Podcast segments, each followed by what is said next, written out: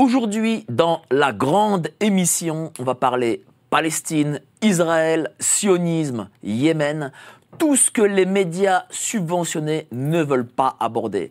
Quatre mois après le 7 octobre, où en sommes-nous? L'objectif du grand Israël est-il réalisable ou pas? Peut-on parler de génocide organisé par Israël? Toutes les réponses avec le géopolitologue Youssef Indy. Vous êtes sur Géopolitique Profonde, générique.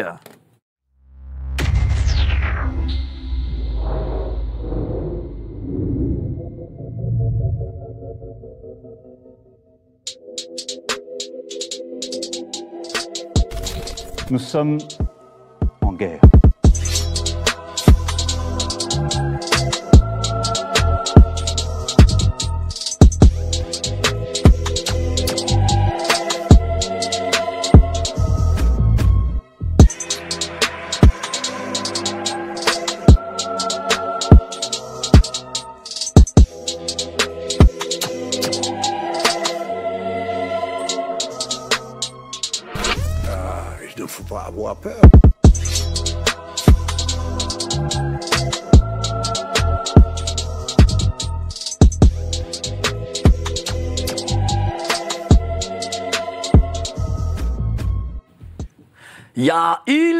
Pas avoir peur. Bonsoir à tous, vous êtes sur Géopolitique Profonde, la chaîne qui est là pour remplacer les médias subventionnés. Alors, vous avez vu, ce soir, on va parler spécial Moyen-Orient, mais avant ça, je vais vous montrer la lettre de Géopolitique Profonde, celle du mois de février. Voilà, elle est là, elle est présente, vous pouvez vous y abonner.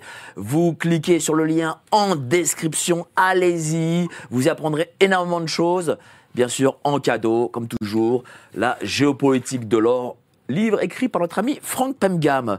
Une petite annonce quand même. On a été, euh, on a subi la vague de censure sur Telegram, sur Telegram. Maintenant, c'est Telegram qui censure parce que voilà, euh, visiblement, euh, ce qu'on dit ne plaît pas. Nous serions trop pro-russe. Bah non, on fait de l'information. On est là pour informer les gens, pas pour euh, être euh, faire partie de, certains camps. Mais bon, visiblement, ça ici dans ce pays qu'est la France, on n'aime pas parce que visiblement, ce n'est qu'en France, ce n'est qu'en France où il y a ce censure. Donc voilà, malheureusement, vous ne pouvez pas retrouver donc euh, géopolitique profonde là euh, sur Telegram. Vous étiez d'ailleurs 25 000.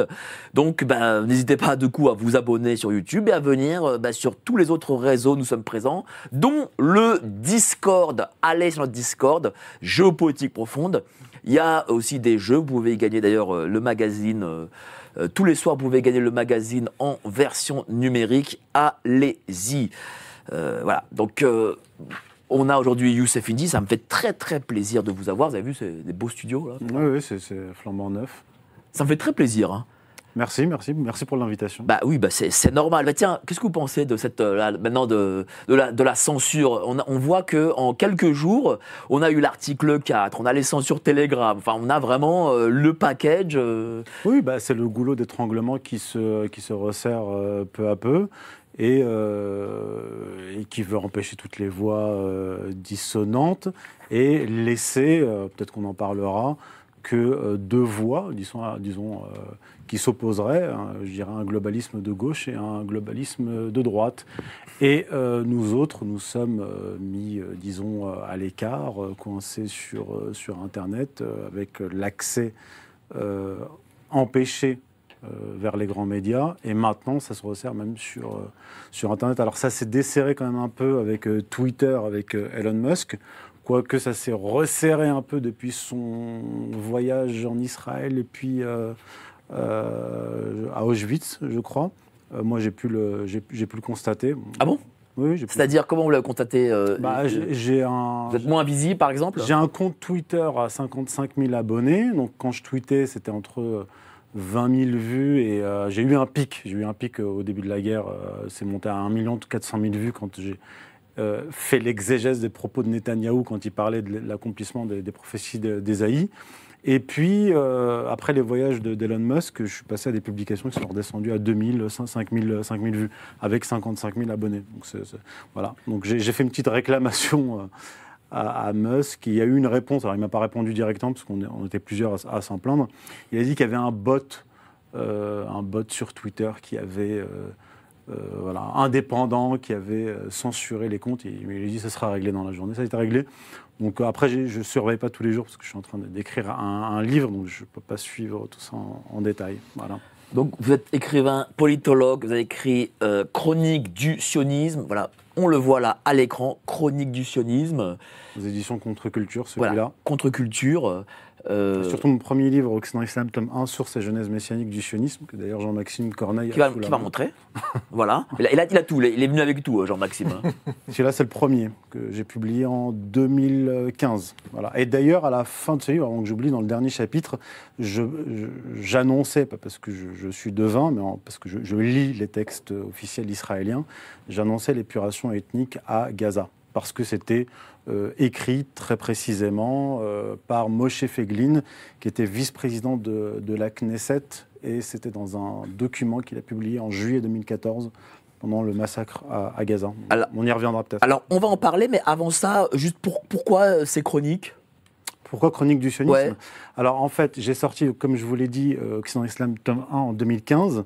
Euh, il est sorti en septembre 2015 et en fait, c'est un livre qui retrace l'épopée euh, sioniste depuis en fait le, XIIIe siècle, d'où le sous-titre Source et genèse messianique du sionisme, jusqu'à en fait j'ai- mis le point final euh, historiquement au moment où je l'ai euh, terminé, c'est-à-dire que le, livre s'arrête euh, en, fait en, en 2015, le récit s'arrête en 2015, et j'ai continué à écrire des, euh, des articles.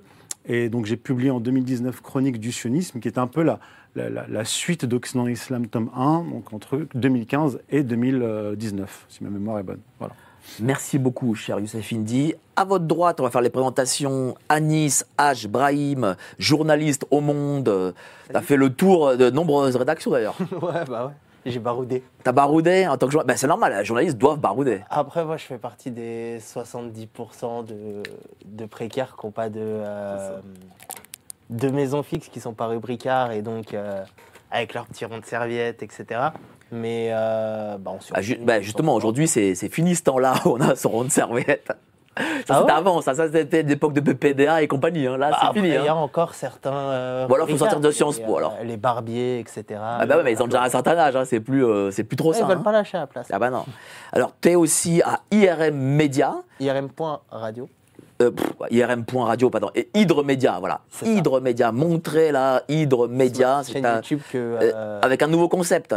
Avec un nouveau concept là, euh, bah, si je peux en parler ici, c'est la première fois que j'en parle. Je vais suivre pendant une semaine quelqu'un qui, qui vend en fait des, des substances pas recommandées. Donc, reportage de terrain. Voilà, c'est ça. Et euh, bah, ça va être un documentaire en plusieurs épisodes, etc. Où on va vraiment montrer euh, les phases de sa vie, puisque c'est pas quelqu'un qui squatte euh, une cage de- d'escalier et qui empoisonne le quotidien de, de, là où, de là où il réside. hein. C'est quelqu'un que je vois un peu, bon là c'est assez provocateur, mais que je vois un peu comme un, comme un jeune entrepreneur en vrai, qui, euh, qui mène sa petite affaire et tout. euh, qui est- Bon, au moins, tu fais pas du copier-coller de dépêche AFP, ça c'est bien. Donc voilà. Bah après ça, ça n'existe plus non plus. hein. Maintenant, euh, le nouvel AFP, c'est Twitter un peu. hein. Bah, euh, si, dans les rédactions, malheureusement, ils copient-collent encore beaucoup. Hein, malheureusement, ils font que ça d'ailleurs. Il y a ChatGPT maintenant. En tout cas, merci à toi, euh, cher Anis. En face, Yanis Dalouche, militant LFI. Comment va, euh, cher Yanis Très bien et toi? Bah, Très bien. euh, Ah, tu fais. Bistrot Liberté, tu fais maintenant Géopolitique Profonde. Il y, a un très, il y a un très très bel enchaînement, ouais. Bah oui. Et, euh, c'est assez prometteur. Donc, euh, on va parler ensemble bah, de- du conflit au Moyen-Orient. Bah, justement, toi, qu'est-ce que tu en penses là, actuellement? Parce que, parce que, justement, on a fait, toi et moi, enfin, pas un débat, mais une discussion à l'époque sur. euh, je crois que c'était avec, euh, avec Xavier Moreau, ce jour-là d'ailleurs. Et on a eu droit euh, à l'ami euh, euh, Damien Rieux. Hein bon, qui- Très réfractaire à la moindre lecture euh, géopolitique euh, profonde, du coup, bah ouais, clairement. littéralement. Donc on va en discuter, on va être euh, ensemble pendant deux heures. Euh, bah ouais, on va, on va avoir un autre discours là. Ce sera pas du Damien Rieux ce soir. Ah bah, J'ose espérer. Parce que Damien Rieu, c'était un peu. euh, C'était euh, terriblement, euh, terriblement réducteur. quoi. Bah, justement, qu'est-ce que tu en penses du fait qu'il y ait des visions idéologiques comme la sienne qui, voilà, euh, Qui prospère, mais qui prospèrent ouais. parce qu'elles sont om- omniprésentes au sein des médias et probablement qu'on a des gens euh, qui doivent en tirer un intérêt ou un, ou un parti pris. Et je pense qu'il y a une forme aussi de, de lassitude intellectuelle au sein de, de certains milieux de droite et d'extrême droite qui maintenant euh, ne cachent plus. euh, C'est plus il y a la droite, extrême droite, ou à gauche aussi il y a ça?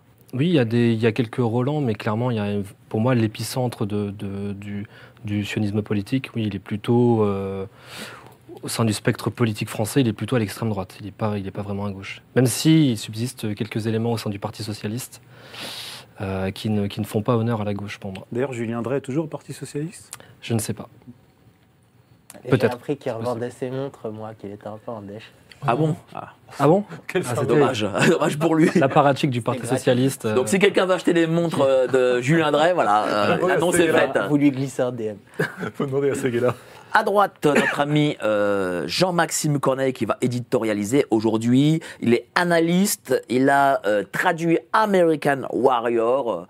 Euh, Comment ça va, euh, mon Jean-Maxime T'as- t'as amené toute la collection Alors, euh, de fait, euh, épuisé, voilà. mais le devoir accompli, et j'ai amené quelques livres qui seront sans doute des supports. Ah oui, et je voulais montrer également le canal historique, le premier ouvrage de Youssef Indy, justement dans sa toute première version. Voilà, c'est collector. Ça vaudra très cher d'ici quelques temps, donc moi. Avec dédicace ou pas Comme je peux, monsieur. Avec dédicace, bien sûr. mais Ah. je, ai extorqué une dédicace juste avant, justement. Ah bah quand même, Faut, ça, faut faire monter les cours. avec la dédicace. Donc tu vas, Je prévois, je prévois mon, ma, tu vas parler de quoi aujourd'hui? Je vais parler d'une drôle d'opération psychologique sur, euh, qui fait la liaison entre le narratif Charlie Hebdo et les faibles avec un grand F. Nous verrons de quoi il s'agit. Quelque chose que j'ai trouvé croustillant. Bon, j'ai très hâte. J'ai très très hâte. Je suis une suspense, hein. talent d'acteur. Merci beaucoup, cher Jean-Maxime. Ben, c'est intéressant ce qu'a dit euh, Yanis. Euh, il a parlé du- de ce sionisme politique qui est dans le spectre droite-extrême droite. Est-ce que c'est vraiment le enfin, en France hein, Est-ce que c'est vraiment le cas euh, où c'est un peu exagéré?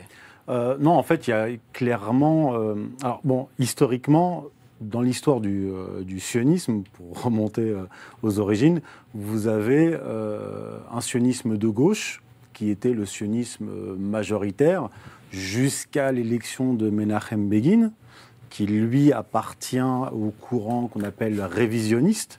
Donc euh, ici, ce serait l'extrême droite de l'extrême droite, le, révisionnisme.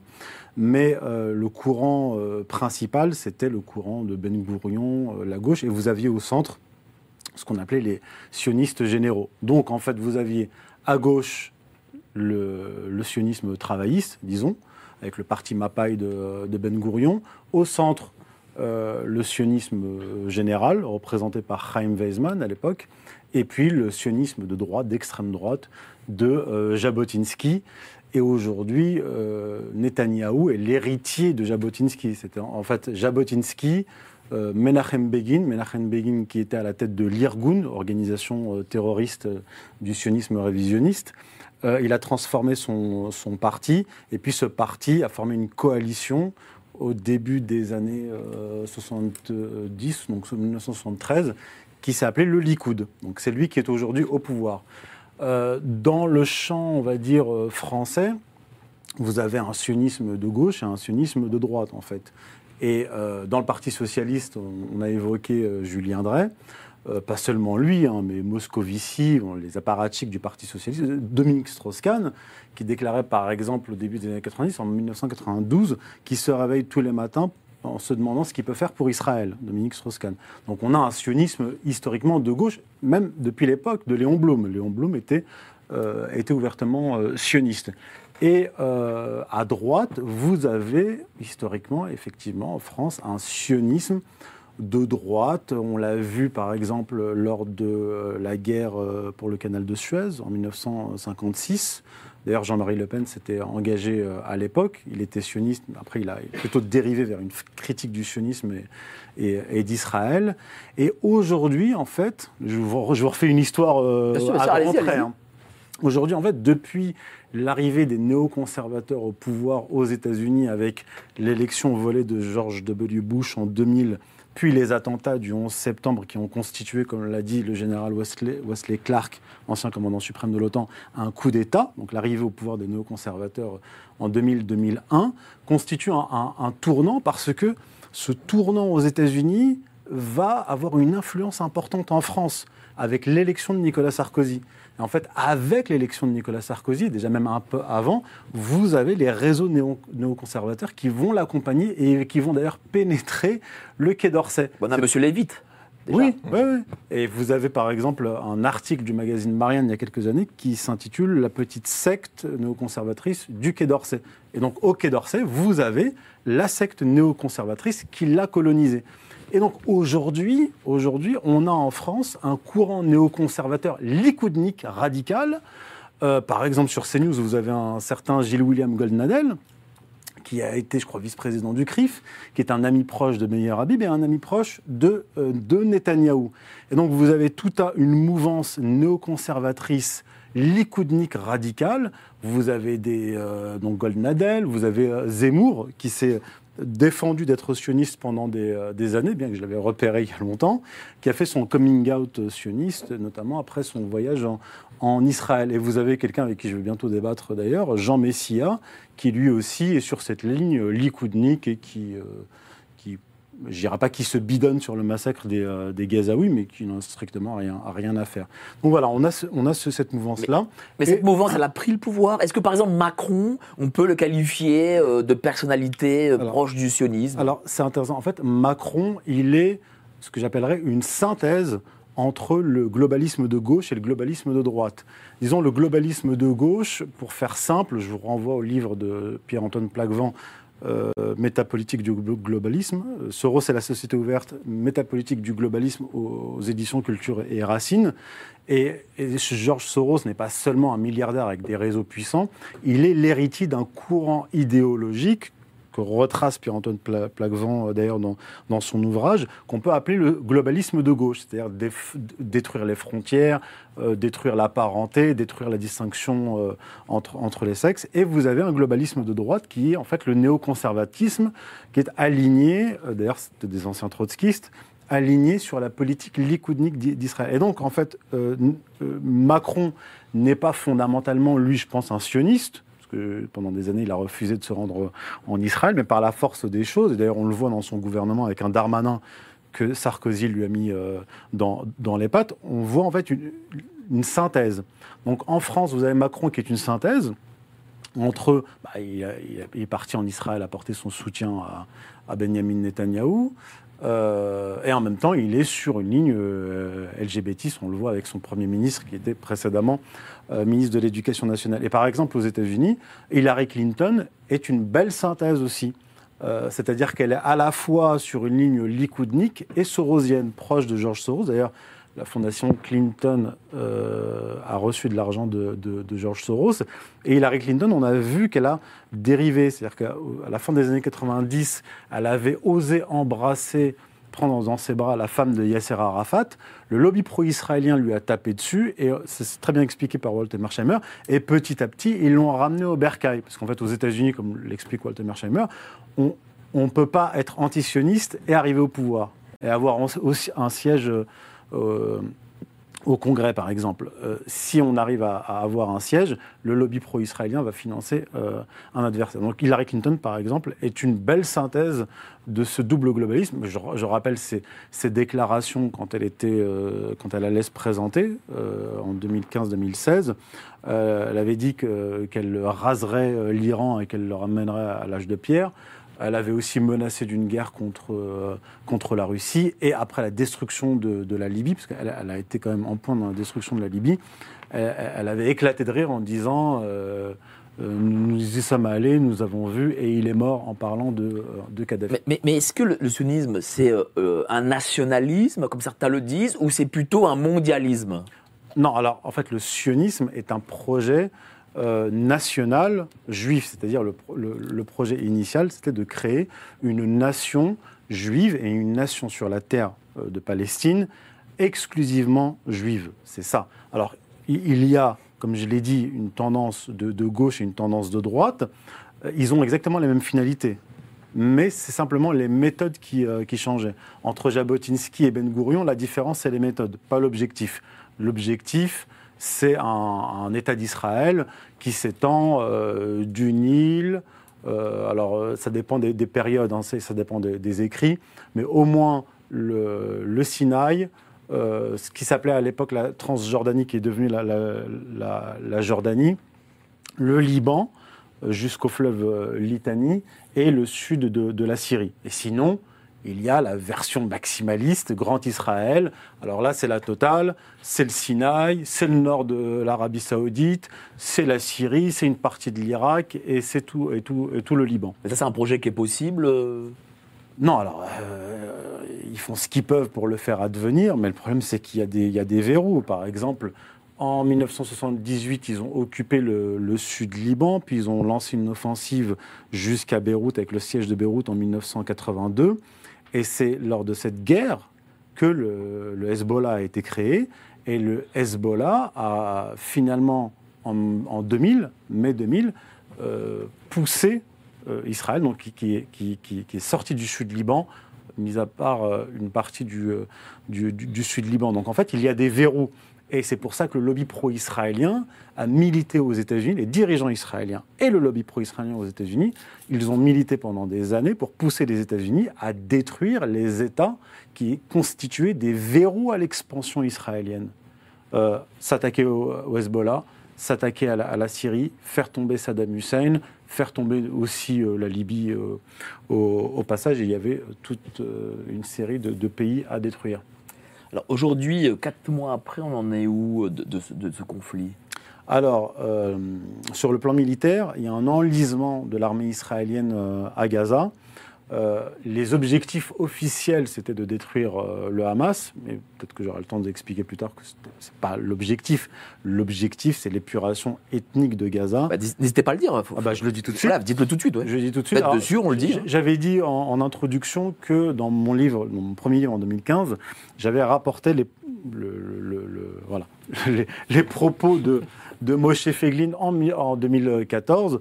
Euh, donc le projet, c'était, le plan pour Gaza, My Outlines for Solution for, Gaza, c'était le, le titre paru en juillet 2014, dans lequel il disait, pendant le bombardement à Gaza, hein, il disait qu'il faut euh, utiliser, faut que l'armée israélienne utilise une puissance de feu maximale sans prendre en compte les boucliers humains et chasser la population, toute la population de Gaza vers le Sinaï, car Gaza appartient au peuple juif et il lui reviendra jusqu'à la fin des temps. C'est ça que dit Moshe Feglin et c'est ça qui est, qui est précisément en train de se passer aujourd'hui. C'est l'application de ce plan. Il n'est pas le seul, hein. Euh, ça fait depuis euh, on peut remonter loin, au moins euh, en, en 2000, on avait déjà ces plans-là. Bref, et, et ça a été dit encore par le gouvernement israélien récemment. Et quand ils ont commencé le massacre, le porte-parole francophone de l'armée israélienne a dit à la télévision française qu'ils doivent partir. Les Gazaouis doivent partir. Alors, il, il a, je ne sais plus s'il a mentionné le, le Sinaï, mais en tout cas, les dirigeants israéliens l'ont mentionné encore récemment. C'est ça l'objectif. Maintenant, l'objectif affiché, c'était la destruction totale du Hamas. Or, ils n'y sont pas parvenus. Euh, ils ont rasé la quasi-totalité de la ville, je crois, enfin, de la bande de Gaza, 75% a été rasé. Là, il y a, je crois, un million et demi de, euh, de, de déplacés vers le, vers le sud. Donc, en fait, ils ont poussé la population vers le sud pour faire pression sur, sur l'Égypte, que l'Égypte, en fait, accepte. C'est pour ça que l'Égypte a massé des troupes à la, à la frontière. Et, euh, et donc, euh, sur le plan militaire, c'est une défaite parce que euh, le Hamas est toujours actif. Euh, les brigades Asdin al-Qassam euh, continuent de combattre Tsahal et euh, les Israéliens ont même été obligés de retirer, je crois, 20 000 hommes du, nord. Donc ils ont bombardé le nord, maintenant ils bombardent, ils bombardent le sud, mais leurs objectifs sont principalement civils, pas militaires. Voilà. Et de toute façon, l'état-major israélien en était conscient et les généraux l'ont dit. Parce qu'en en fait, il y a un décalage entre la, la classe dirigeante politique israélienne, avec une- un gouvernement composé de fanatiques religieux messianistes, euh, et, euh, et l'état-major israélien qui a été mis, on va dire, devant le fait accompli. Alors, euh, donc Netanyahou leur a dit on va rentrer dans Gaza, opération terrestre. Et comme l'a rapporté Charles Anderlin, l'état-major a dit on n'a pas de plan, on n'a pas préparé de plan. Et donc, ils avaient deux, trois semaines pour préparer un plan et pour mobiliser les, les réservistes. Or, il était évident euh, que euh, l'armée israélienne se casserait les dents dans un combat urbain, parce que le Hamas, lui, et les autres euh, groupes armés euh, de, de Gaza se préparaient depuis des années et des années à ce combat. Quoi Ils n'ont pas vu venir le 7 octobre? Alors, euh, s'ils l'ont vu venir, parce que même Lieberman, qui était ministre de, de la Défense du gouvernement de Netanyahou, a, a vendu, enfin, a vendu la mèche en disant. Euh, parce que Netanyahou a dit on n'était pas au courant. Lui, Lieberman a dit si, si, il était au courant. Il y avait un rapport qui lui a été présenté déjà il y a plusieurs années sur la préparation d'une attaque. Une semaine ou dix jours avant, le ministre du renseignement euh, égyptien a appelé au téléphone Netanyahou pour le prévenir d'une attaque, de l'imminence d'une attaque. Et il n'a pas donné de réponse. Donc, euh, ça veut dire que Netanyahou était au courant et qu'il a laissé faire. D'autant plus que lorsque l'attaque a été lancée, l'armée israélienne n'a pas reçu d'ordre au départ pour, euh, pour, euh, pour contre-attaquer. Ils ont empêché euh, l'armée en fait euh, d'intervenir pendant 4 à 5 heures. Et ce n'est que à partir de la quatrième ou la cinquième heure suivant l'opération du, du Hamas que les Israéliens, l'armée israélienne est entrée en mouvement pour faire de gros dégâts, y compris dans la population. euh, on, connaît les dégâts ou pas? En fait, c'est difficile parce que, au départ, les Israéliens nous ont dit il y a 1400 morts. Or, euh, ils se sont rendus compte que parmi les corps calcinés, il y en avait 200 qui appartenaient au Hamas. Donc, on est descendu à 1200. Euh, or, euh, si les corps calcinés israéliens et du Hamas ont été frappés par les mêmes armes, ça veut dire que euh, les maisons calcinées détruites par voie aérienne, les, voitures détruites calcinées et les corps calcinés ne sont pas le fait du Hamas. C'est le fait de l'armée israélienne qui a envoyé des hélicoptères Apache. Et d'ailleurs, ça, je, me fonde sur, euh, la, presse israélienne et les témoignages de pilotes de Apache euh, israéliens qui ont dit on ne pouvait pas distinguer les civils israéliens et les combattants du Hamas. Et, je cite, j'ai vidé le ventre de mon Apache. Et der- dernière question, et après vous pourrez rentrer dans le débat. Euh, on va parler un peu du Yémen parce que c'est quelque chose qui est très très euh, occulté pour le coup euh, par nos grands médias. D'ailleurs, on a, on a reçu l'année dernière Romain Molina qui avait fait un excellent livre sur le Yémen. Un, petit mot peut-être euh, pour expliquer un peu la situation. euh. Alors, euh, les Yéménites jouent un rôle assez important dans cette guerre contre Gaza, c'est-à-dire qu'ils bloquent les voies maritimes de la mer Rouge, ce qui fait perdre énormément d'argent, pas seulement à Israël, mais euh, un certain nombre de pays européens. D'ailleurs, c'est plus les Européens qui perdent de l'argent que, que, les, que les Américains, parce que ça oblige les navires euh, à faire un détour par le sud de l'Afrique. Voilà. Donc ça fait perdre de l'argent aux Européens, ça fait perdre de l'argent aux Égyptiens. Et les Yéménites, eux, euh, très clairement, disent euh, c'est une mesure de rétorsion contre Israël et leurs alliés, et, non- et ceux, qui les, soutiennent. Et euh, disons que ce que font aujourd'hui les- ce qu'on appelle Ansarullah, c'est-à-dire les auxiliaires de Dieu, c'est comme ça qu'ils s'appellent, ces combattants yéménites, font un peu ce qu'avait fait euh, Nasser à la veille de la guerre de, de six jours, c'est-à-dire empêcher la- le passage des navires euh, commerciaux israéliens par le canal de Suez. Merci beaucoup, euh, cher Youssef Indy.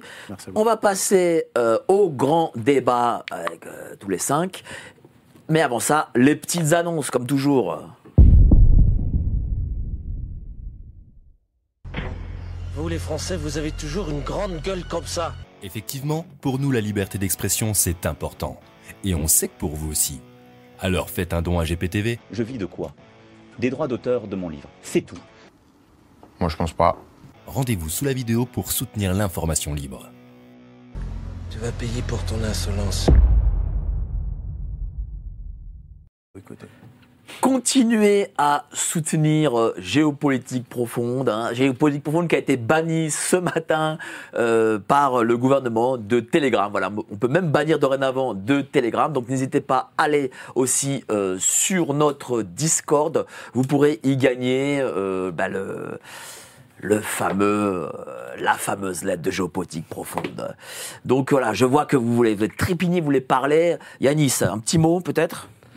Euh, ouais, enfin, je voulais juste agrémenter son propos en disant que bah, ce qui s'est passé dans le, Vas-y, vas-y. la bah, bordure à Gaza euh, et l'opération fulgurante euh, du Hamas qui a, bah, qui, a, qui a occasionné des pertes civiles importante au sein, de, au sein du territoire israélien, avec manifestement euh, la complicité passive ou non des dirigeants israéliens. C'est fait en grande partie parce qu'on avait on a eu un déplacement de l'essentiel du contingent militaire israélien en Cisjordanie. Euh, et ça a été sur, sur l'injonction de la frange la plus extrême du gouvernement israélien pour protéger les colons. Parce qu'on avait on, a eu une intensification considérable de la politique de colonisation en euh, Cisjordanie dans les mois qui ont précédé le 7 octobre.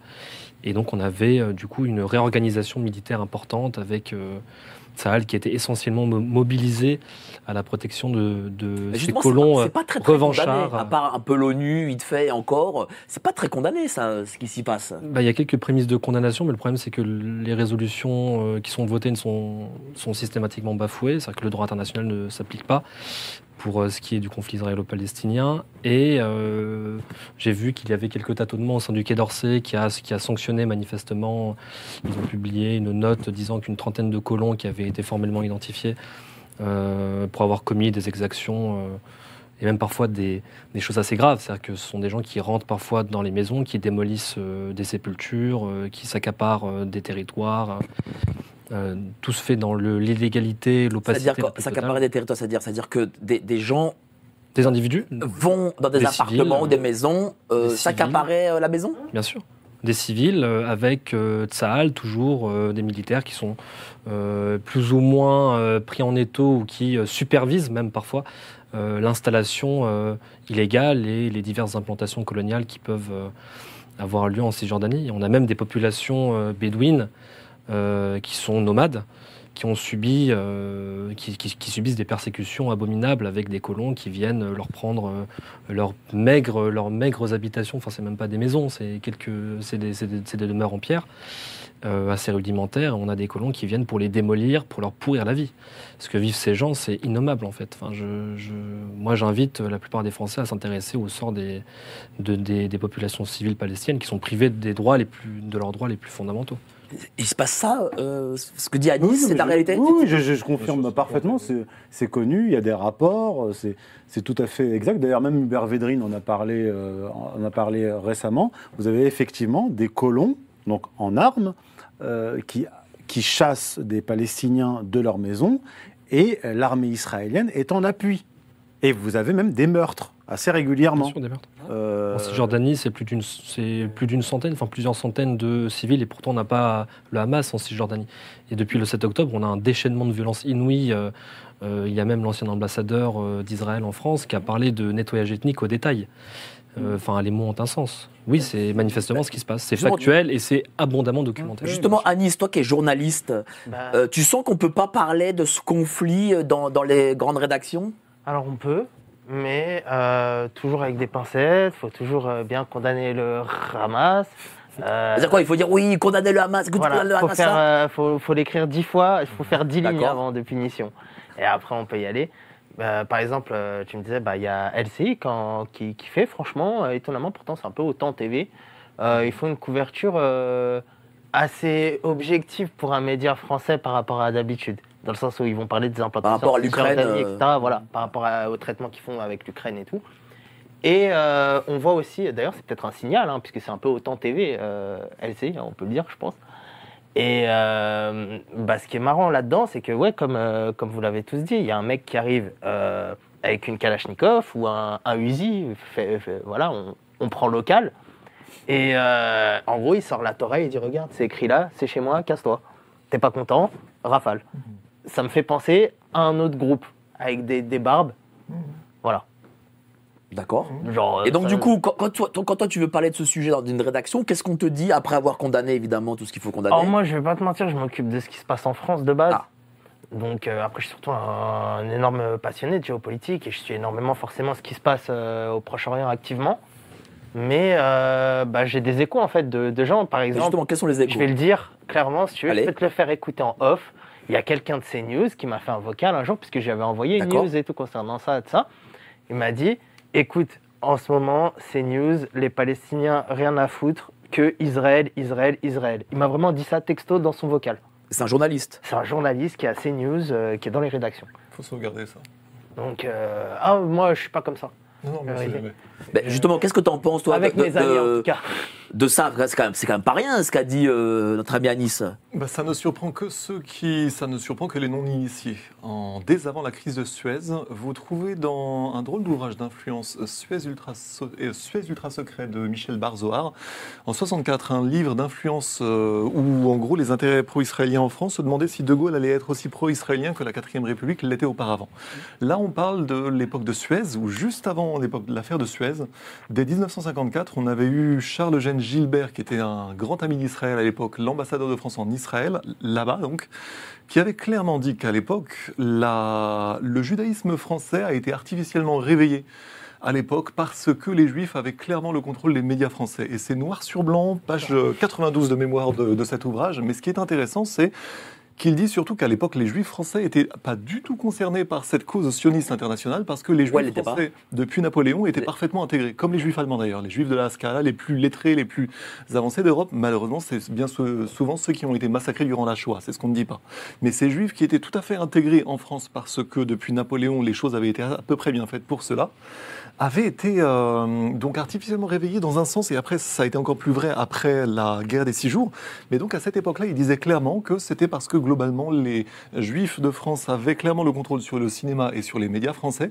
C'était vraiment noir sur blanc dans ce bouquin-là. Donc ce n'est pas une nouveauté en ce sens. En revanche, ce qui est intéressant, ce sont les luttes d'influence intérieure au sein du judaïsme, dont on parle souvent d'ailleurs sur cette antenne. C'est-à-dire que là, on le voit, et c'est Youssef Indy qui en avait aussi parlé intelligemment au fur et à mesure, c'est que nous avons une, une logique au fur et à mesure qui était euh, un peu un- une sorte de sens de l'État à l'européenne qui se fait déborder au fur et à mesure de la construction israélienne par des religieux ultra fanatiques, mais d'une façon qui rappelle en réalité l'Antiquité. C'est-à-dire, c'est comme si les Juifs n'apprenaient pas vraiment de leur histoire, et on a vraiment des, risque de fanatisme qui déborde clairement ce en quoi Israël a tenté d'être un État dit moderne, euh, démocratique, avec un État de droit, etc. Et on voit au fur et à mesure comme les choses s'effritent.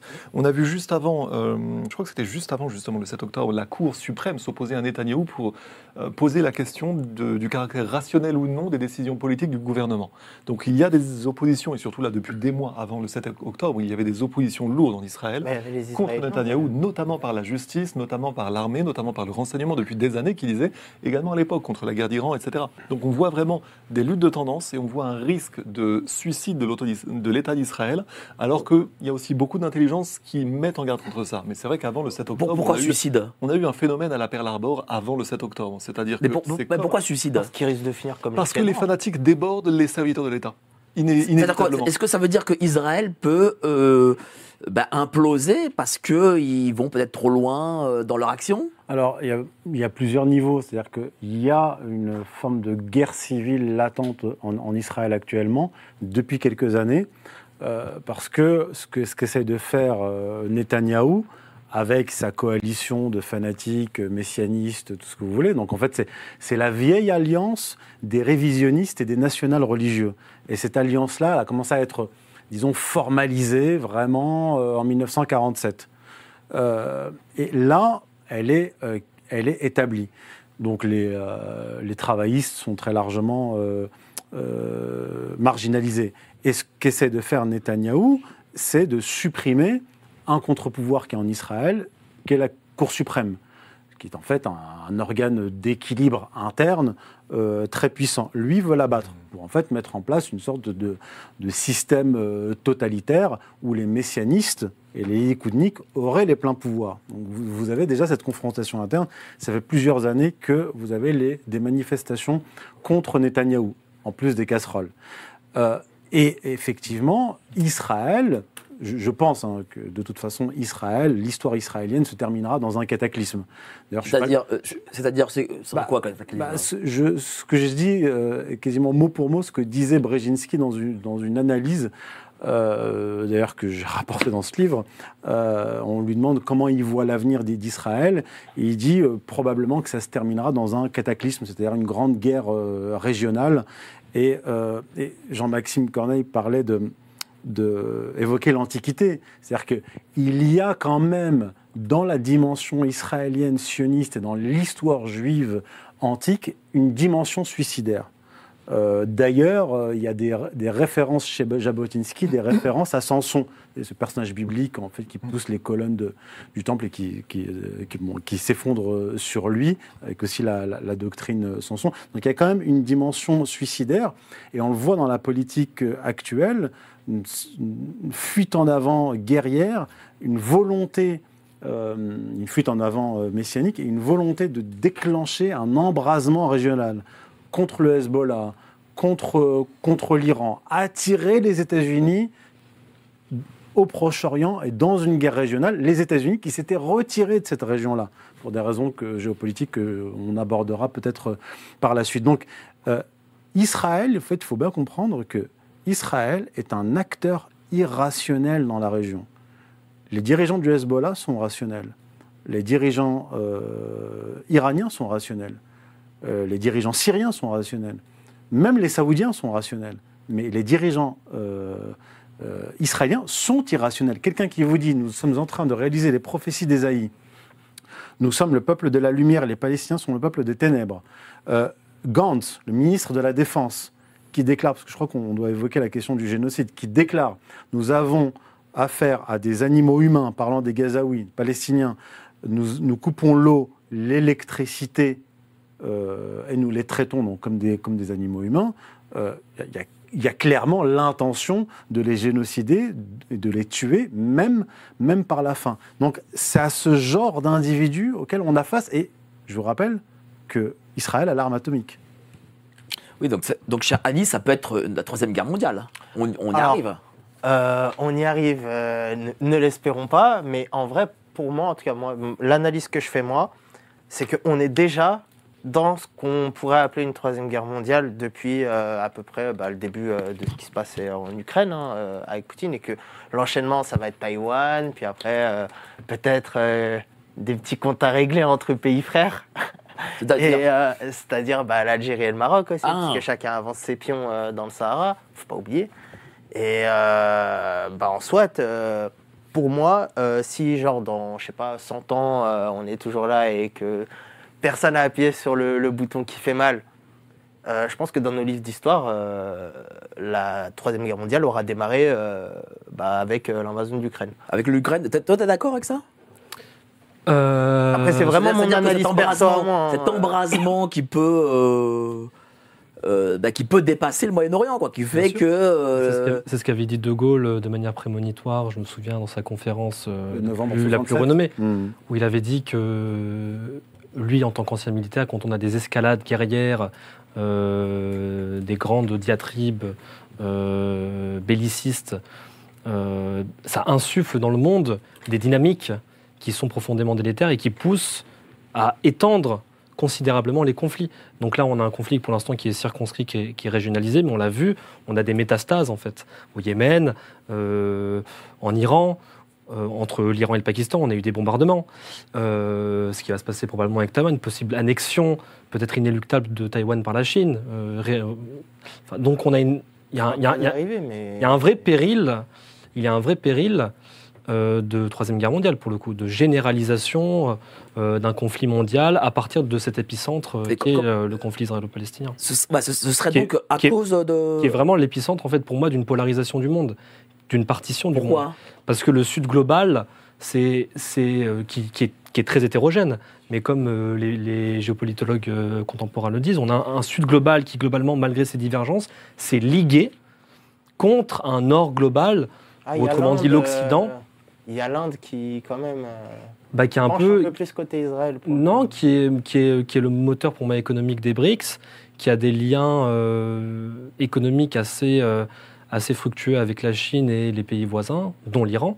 Donc pour moi, la vraie, euh, la vraie fragmentation du monde, elle sera celle-ci demain, entre un Sud global qui commence à s'homogénéiser au niveau de ses intérêts géopolitiques et un Occident qui est de plus en plus acculé sur lui-même, de plus en plus isolé, marginalisé, Et- et- et qui se recroqueville euh, sur... Euh, euh, l'Orient contre l'Occident Non. bah, de manière, euh, de manière Je sais pas, je prends. je Alors, prends. Parce que après, c'est ce qu'il m'a dit. Il m'a si dit oui, c'est notre civilisation. euh, Israël, c'est notre civilisation. Bah après, si on prend Est-ce que les- cette civilisation, tiens, bah, Nice, est-ce moi- que Israël, c'est la civilisation occidentale? Moi, je me souviens de Damien Rieu qui tweetait en 2012 ni kéfier ni kippa. Il, Ah, il a changé depuis. Ah oui, oui, j'ai la capture écran du tweet d'ailleurs. euh, Donc il a changé euh, depuis qu'il a reconquête, quoi. Voilà. Euh, même avant, hein, Bon, je le d'ailleurs. salue quand même, hein, c'est pas. Après, euh, Damien Rieu, avec euh, le peu de QI qu'il a dans sa tête, il voit Bon, juste des pas- Arabes. euh, C'est une- et- question de culture générale Ouais. et de, de pas méconnaissance gentil ça. euh. Ah, c'est gratuit. sujets abordés. On a Maxime qui veut prendre la parole. Bon, oui, voilà. Donc, est-ce que voilà, est-ce que c'est l'Occident contre l'Orient Tiens, ça, j'aimerais bien avoir ta, ta réponse Alors, là-dessus. ce n'est pas du tout une question ni de QI, ni de ni d'Occident-Orient. C'est plutôt une question de qui stipendie qui, qui a intérêt à qui, qui a intérêt à cette. euh, D'ailleurs, il y a un certain général français quand on lui a posé cette question-là qui a eu des problèmes. Mais général c'est une Yakovlev, vraie question en fait, Non, parce qu'en réalité, ce qui est en train de se passer sous nos yeux. Ah oui. J'ai déjà Ouais. parlé de la Le qui? subversion de l'Occident. De la subversion de l'Occident, on a aujourd'hui, s'il vous plaît, on a un Occident détourné aujourd'hui par une lourde subversion dans laquelle les luttes d'influence du judaïsme ont lourdement pesé. J'en ai encore reparlé dimanche dernier, et ça, ce sont des éléments, de- des éléments d'expertise qui nous manquent le plus souvent, et d'ailleurs Youssefini en a beaucoup parlé, notamment sur l'origine de ce choc des civilisations qui, en réalité, est l'exact inverse de la vieille expertise française, notamment relative à l'islam. L'islam, historiquement, a été un facteur de civilisation dans des zones qui en manquaient, dans les anciennes zones, notamment des adorateurs de Baal, Moloch, exportés par les Phéniciens pour différentes raisons. Ça, c'est la partie qui est sous-étudiée. Pourtant, on étudie les historiens juifs, notamment Heinrich Graetz, ils en parlent euh, un peu, ils sont pas très clairs là-dessus. On en voit aussi des éléments dans l'Ancien Testament. Mais donc, historiquement, la vraie expertise française, c'était de comprendre justement que les îlots des confréries musulmanes, notamment soufis en, en Afrique du Nord, par exemple, avaient été au contraire des phares de civilisation dans des zones longtemps tourmentées, pour différentes raisons. Par contre, la façon dont on nous a vendu artificiellement, déjà la façon dont le djihadisme a été créé artificiellement, nous sommes le premier pays, la France, donc, à avoir dé- dénoncé la création artificielle du djihadisme, notamment cet Xavier de Hautecloque, j'en ai déjà parlé à plusieurs occasions, Turban 1930, le turban vert, où justement il disait clairement que les pèlerins français qui allaient faire leur pèlerinage euh, via Jeddah en Arabie Saoudite, on voyait bien comme ils étaient pris en main par les Britanniques qui euh, faisaient discrètement assassiner nos dignitaires musulmans intelligents qui, eux, n'étaient pas retournables. J'ai parlé il y a pas longtemps d'ailleurs d'Abdelkrim, mais il y avait des sales affaires comme ça. Et de l'autre côté, les activités les activistes ou les gens qui toujours voulaient un peu d'argent euh, pour aller crier euh, des, mauvaises choses ou alors apprendre le maniement des explosifs ou des armes pour se retrouver contre l'Empire français au hasard en Syrie, en Libye, en Algérie, etc. Ça a commencé comme ça, mais dès 1930, c'était dénoncé. Et ça, ça devrait éveiller notre attention. De la même manière que, on va en reparler sans doute au fur et à mesure, mais j'ai connu notamment les officiers, le descendant d'un balist- d'un balisticien français qui avait connu le renseignement britannique, qui lui avait dit clairement que Laurence d'Arabie avait été assassiné par le renseignement britannique, justement pour avoir osé dire que durant la Première Guerre mondiale, Lawrence s'en était plaint dans les sept pieds de la sagesse. Les Britanniques avaient vendu deux fois le même cheval, ils avaient manipulé les Arabes pour ensuite sponsoriser les proto-wahhabites contre les véritables musulmans légitimes. Donc c'est une vieille histoire, mais qui est la base de l'expertise française. Et si vous la filez jusqu'aujourd'hui, vous avez eu, euh, j'en ai d'ailleurs parlé dans, un livre dont on va reparler tout à l'heure, je pense, dans ma chronique, vous avez eu une création artificielle et surtout un traitement au sens du renseignement de tous les courants djihadistes par les services de renseignement anglo-américano-israéliens jusqu'au Hamas. Je traduis Steve Petchenik, dont je vous ai déjà parlé, lui-même juif, d'une véritable famille décimée par la Shoah, qui a été l'un des premiers à dire que dès 18 1988, le Hamas a été créé artificiellement par Israël. Pourquoi? Pour éviter en réalité l'établissement, enfin pour éviter que des lettrés palestiniens qui étaient nationalistes, qui voulaient juste leur État dans une solution à double État, pour éviter que ces gens-là soient crédibles. En fait, il fallait les déborder par derrière par des fanatiques pour qu'Israël puisse dire Regardez les vilains, ils veulent pas d'État d'Israël. Oui, mais c'est vous qui les avez promus, gros malin. C'est quoi la logique derrière C'est le de refus d'une solution. Bah, bah, justement, n'hésitez pas à rebondir dessus parce que ça. Ouais, parce qu'en fait, c'est pas assez dit. Oui, en fait, la, la création du, du Hamas, on peut la comprendre en, en saisissant le contexte. Euh, en fait, bon, le Hamas est une émanation des frères musulmans, tout le monde le sait. Les frères musulmans se sont implantés en, Palestine et à Gaza dans les années 70 avec l'autorisation du gouvernement euh, israélien. Mais euh, il n'y avait pas d'organisation armée euh, des frères musulmans à l'époque, même si euh, quelques années avant la création du, Hamas, Cheikh Yassine avait été arrêté pour détention d'armes. Bref, la première intifada commence le 7 décembre 1987. D'accord? Le Hamas est créé le 14 décembre 1987. Donc c'est dans le contexte de, l'intifada. L'intifada, c'est quoi? C'est un soulèvement populaire euh, palestinien dans les territoires occupés occupée depuis 1967 par les Israéliens. Donc en fait, c'était une cocotte minute qui, qui allait exploser, comme euh, comme c'est arrivé euh, lors de la seconde intifada, puisqu'on appelle la troisième intifada. Donc cette, cette cocotte minute a explosé, et le problème euh, des Israéliens, c'était que ils étaient face à des régions en fait qui contrôlaient mal, c'est-à-dire qu'ils ils ont finalement compris qu'ils avaient besoin d'une autorité palestinienne qu'ils contrôlent eux-mêmes pour contrôler les territoires euh, occupés. C'est là que l'OLP, en fait l'OLP est composé de dirigeants palestiniens qui ne, vivent pas en Palestine.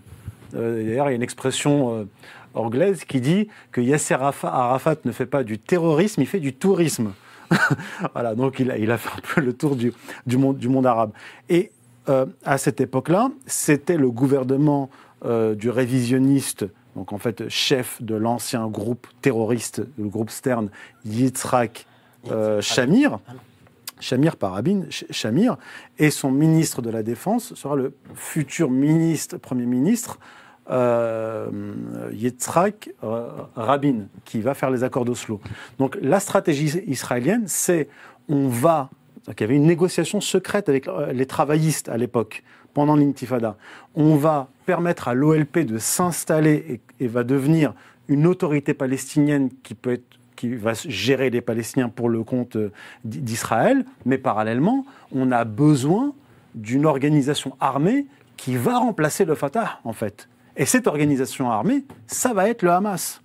Donc, en fait, Israël s'appuie sur, ces- sur cette double stratégie, c'est-à-dire une autorité palestinienne qui va gérer les Palestiniens, mais un groupe armé, et des groupes armés, le djihad islamique aussi créé en 1982, qui va jouer le rôle d'antagoniste, qui va permettre la colonisation, qui va permettre les bombardements par la suite, qui va permettre euh, la- l'expansion israélienne. Voilà pour le contexte. Mais, mais- mais c'est important. euh, comment on définirait aujourd'hui le Hamas?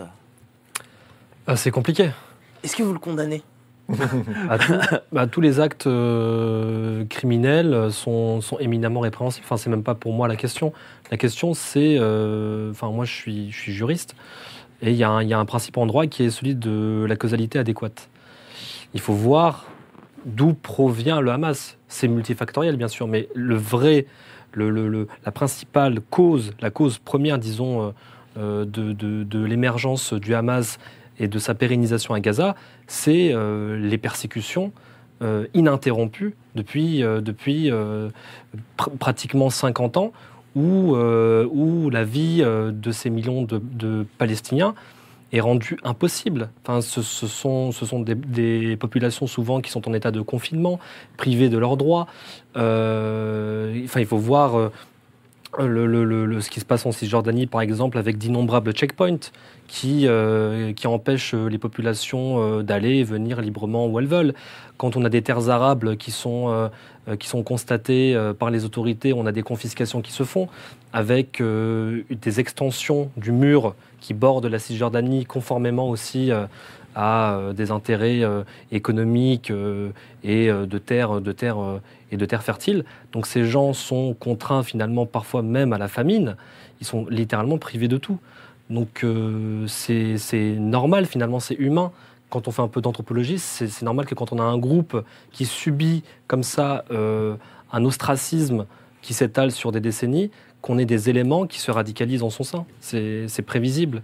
Et d'ailleurs, c'est c'est la grande. N'hésitez c'est pas le- à prendre de la parole. Hein, euh, Ouais, c'est, euh, c'est le grand, c'est le grand, euh, On respecte là. Bah c'est le grand, allez-y, euh. c'est le grand euh, cynisme euh, des dirigeants israéliens. Ils le font sciemment, c'est-à-dire que ce sont, ce sont des gens qui constamment font monter les tensions, persécutent les Palestiniens et ensuite vont se plaindre qu'en retour il y ait des réactions d'hostilité et même parfois de violence euh, exacerbée.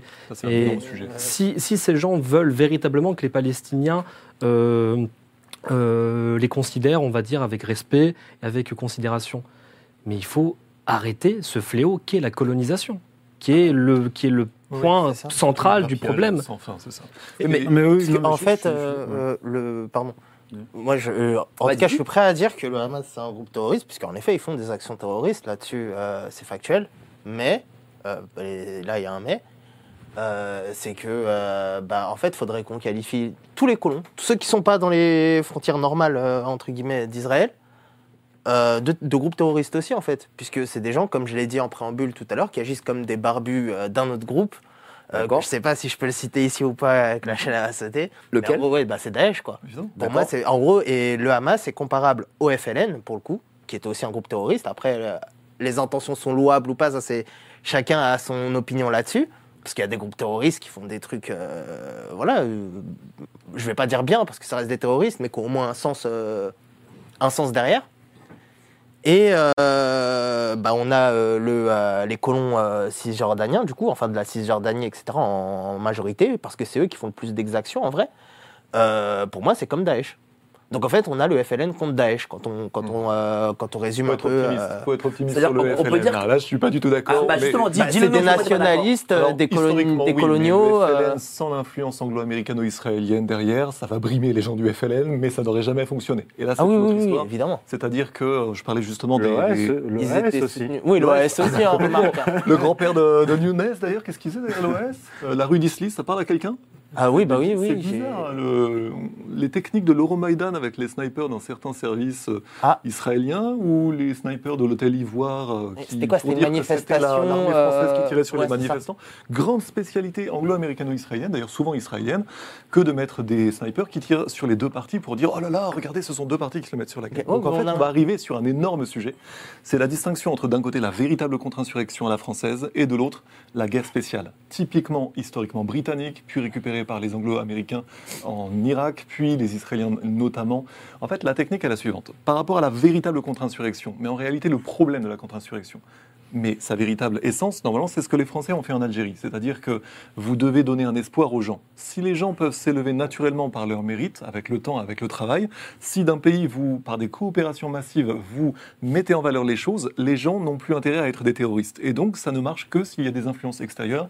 Typiquement, les Anglo-Américains qui ne supportaient pas de voir un empire pétrolier indépendant. hein. Toutes Ah les bah nations là. pétrolières indépendant- indépendantes se sont fait détruire. Et c'est même pas encore le cas. Ou euh, les Israéliens, c'est quelque chose qu'on pèse peu, qu'on trouve notamment dans les mémoires de Trinquet, mais les Israéliens ont fait ce qui est dénoncé par notamment un juif euh, marocain dans le cri de l'arbre, c'est-à-dire que l'agence juive voulait utiliser les juifs d'Afrique du Nord, alors qu'ils s'entendaient très bien avec la Oui. population locale, pour peupler Israël. Et donc ils ont créé des troubles, ils ont participé avec les, parallèlement aux Anglo-Américains, aux Anglo-Américains pardon, pour des raisons pétrolières, les Israéliens, enfin plutôt les institutions juives internationalistes, typiquement l'agence juive, juive, se sont arrangés pour que l'on ait une triple cause unie contre la présence française et surtout pour créer un maximum de, de dissensions entre les Français euh, d'Algérie, les euh, musulmans d'Algérie et les juifs d'Afrique du Nord. Bah, D'ailleurs, et ça, euh, c'était vraiment la sale histoire allez-y, derrière et après- cette guerre d'Algérie.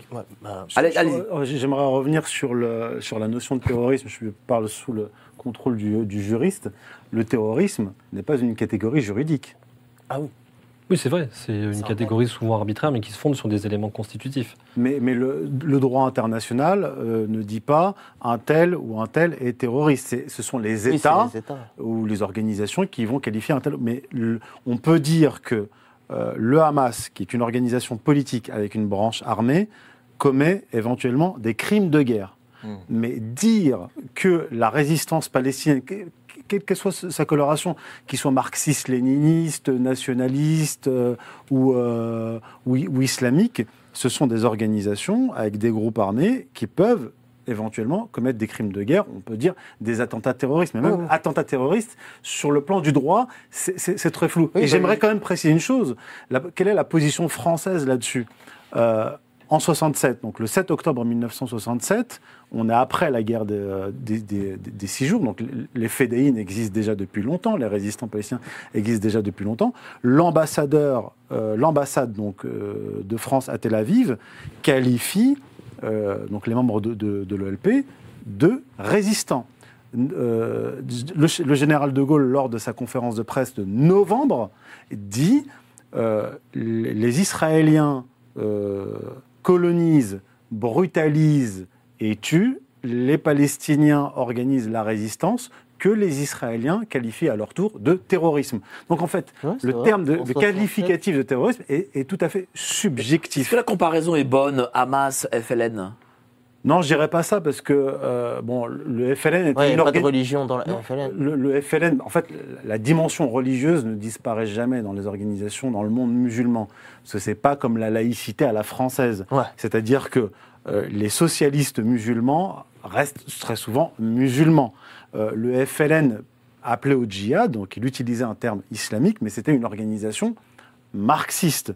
Dans les, or- les différentes organisations palestiniennes de résistance, vous avez des organisations qui, ont, qui sont créées par des Palestiniens chrétiens, comme Georges Abache, qui va créer une, or- une organisation, c'était à l'époque le FPLP, qui était d'obédience marxiste-léniniste. Vous aviez des organisations avec des colorations très, différentes, mais c'était dans l'air du temps. C'était dans l'air du temps.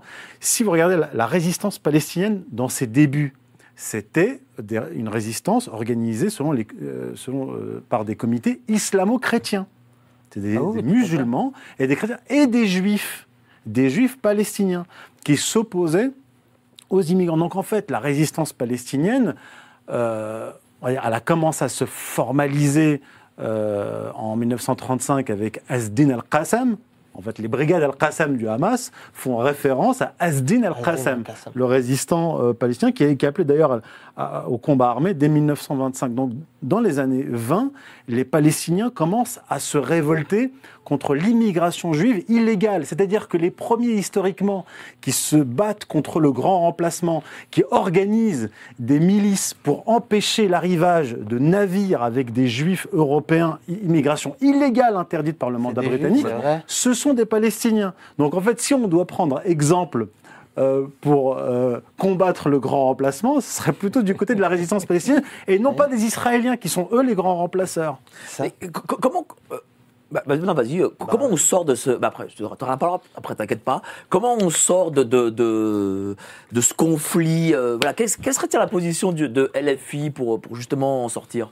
Bah, bah, la position de, de LFI, elle a été limpide. Elle a été d'ailleurs euh, abondamment vilipendée. On a été brocardé, euh, euh, insulté par tout l'establishment médiatique qui, a, complètement succombé à, ce que moi j'appelle des passions déraisonnables pour certains et à des, inclinations idéologiques assez portées à un certain, un certain obscurantisme pour d'autres, comme Meir Habib ou Gilles William Golnadel, par exemple, pour ne citer que. Les plus modérés.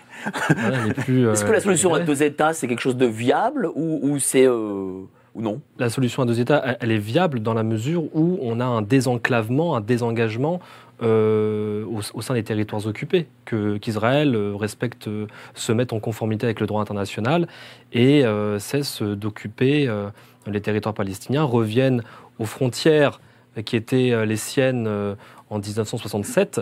Mais malheureusement, euh, quand on regarde les postulations qui sont propres au sionisme, c'est une doctrine politique qui est portée, euh, qui promeut un certain nombre de velléités euh, expansionnistes qui finalement ne se fixent aucune limite. Enfin, il me semble qu'Israël est un, est un des seuls pays au monde qui, dans sa constitution, ne se fixe aucune frontière. C'est Mhm. assez inédit. Comme ça, Euh, aucune frontière. Il n'y a pas ils de frontières définies. Israël Ils n'ont n'a pas pas de frontières ils- officielles. Ils n'ont pas Ah de bon frontières Ah oui, euh, oui. définies. Donc c'est Ah, c'est quelque chose qui, se- qui se dit pas, tiens, pour le coup. euh, Donc euh, l'in- l'indétermination des délimitations frontalières euh, euh, par l'État d'Israël est aussi une, une, Suspect. une, une, une habileté, on va dire, euh, juridique qui leur permet d'étendre euh, et de, de, et de, et de, et de s'étendre au sein des territoires. rebondis et après je vous Et donnerai de la, fait- la parole d'A- d'Anis. Alors de fait, c'est ce qui fait la différence entre un État et un empire. Un État a des frontières, un empire a des fronts. De, fait, c'est déjà un impérialisme israélien que de ne pas prévoir ses frontières, ou en tout cas c'est l'indice de lutte d'influence intérieure au sein d'Israël qui de fait ne sont pas tenables.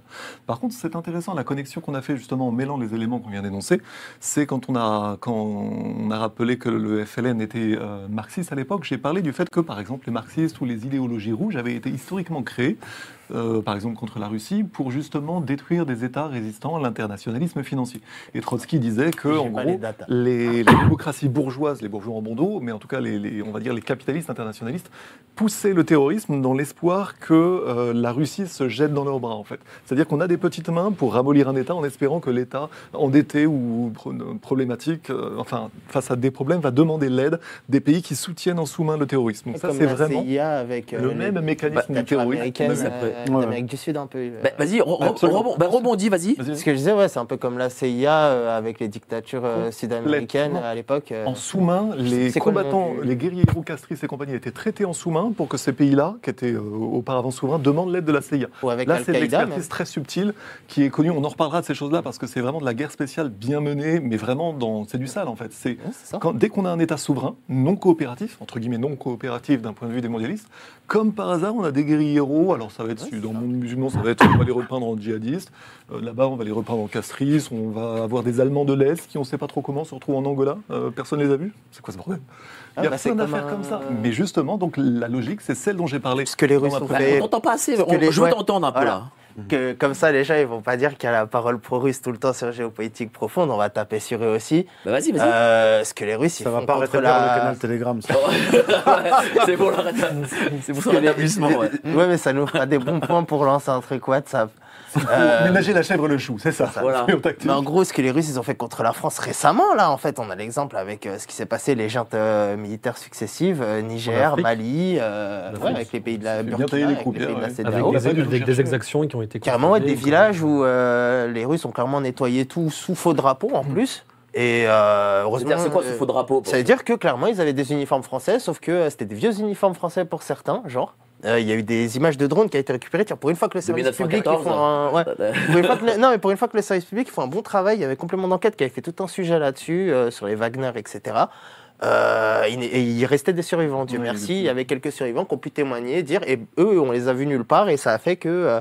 Bah, ils ont même fait des dessins animés à un moment avec euh, les, les démons de Macron. Alors, ce que je trouve génial, c'est que d'habitude, on est habitué à ce que ce soit les anglo-américano-israéliens qui nous fassent ça en Afrique, et là, les Russes s'y mettent. Ouais, ils sont arrivés C'est comme terrible, ça, euh, out of nowhere. euh, C'est ça. C'est une grande, d'ailleurs, une grande technique russe de l'époque soviétique durant la Seconde Guerre mondiale. Si on demande qu'est-ce que Brejnev faisait Alors, la Seconde Guerre, durant la Seconde Guerre mondiale, il sionisme, faisait ça. est-ce que c'est une vision idéologique qui est partagée par l'ensemble des juifs, euh, peut-être par exemple de France Non, non, non. En fait, euh, le sionisme était. euh, je vais être obligé de faire un peu Bah, d'histoire religieuse. ouais. D'accord. En fait, le, le retour en Terre Sainte est interdit par la loi juive, interdit par le Talmud.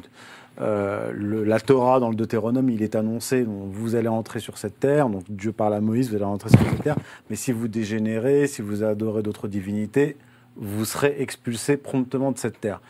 Euh, c'est arrivé, euh, l'Empire assyrien a détruit le royaume d'Israël, euh, avec des déportations. Ensuite, les Babyloniens ont détruit le royaume de Juda avec des déportations, mais simplement la classe haute de la société judéenne. Puis les Romains ont détruit le, le temple et les ont chassés de Jérusalem. Ils n'ont pas déporté la population. Mais euh, en tout cas, les royaumes euh, hébreux ont été détruits.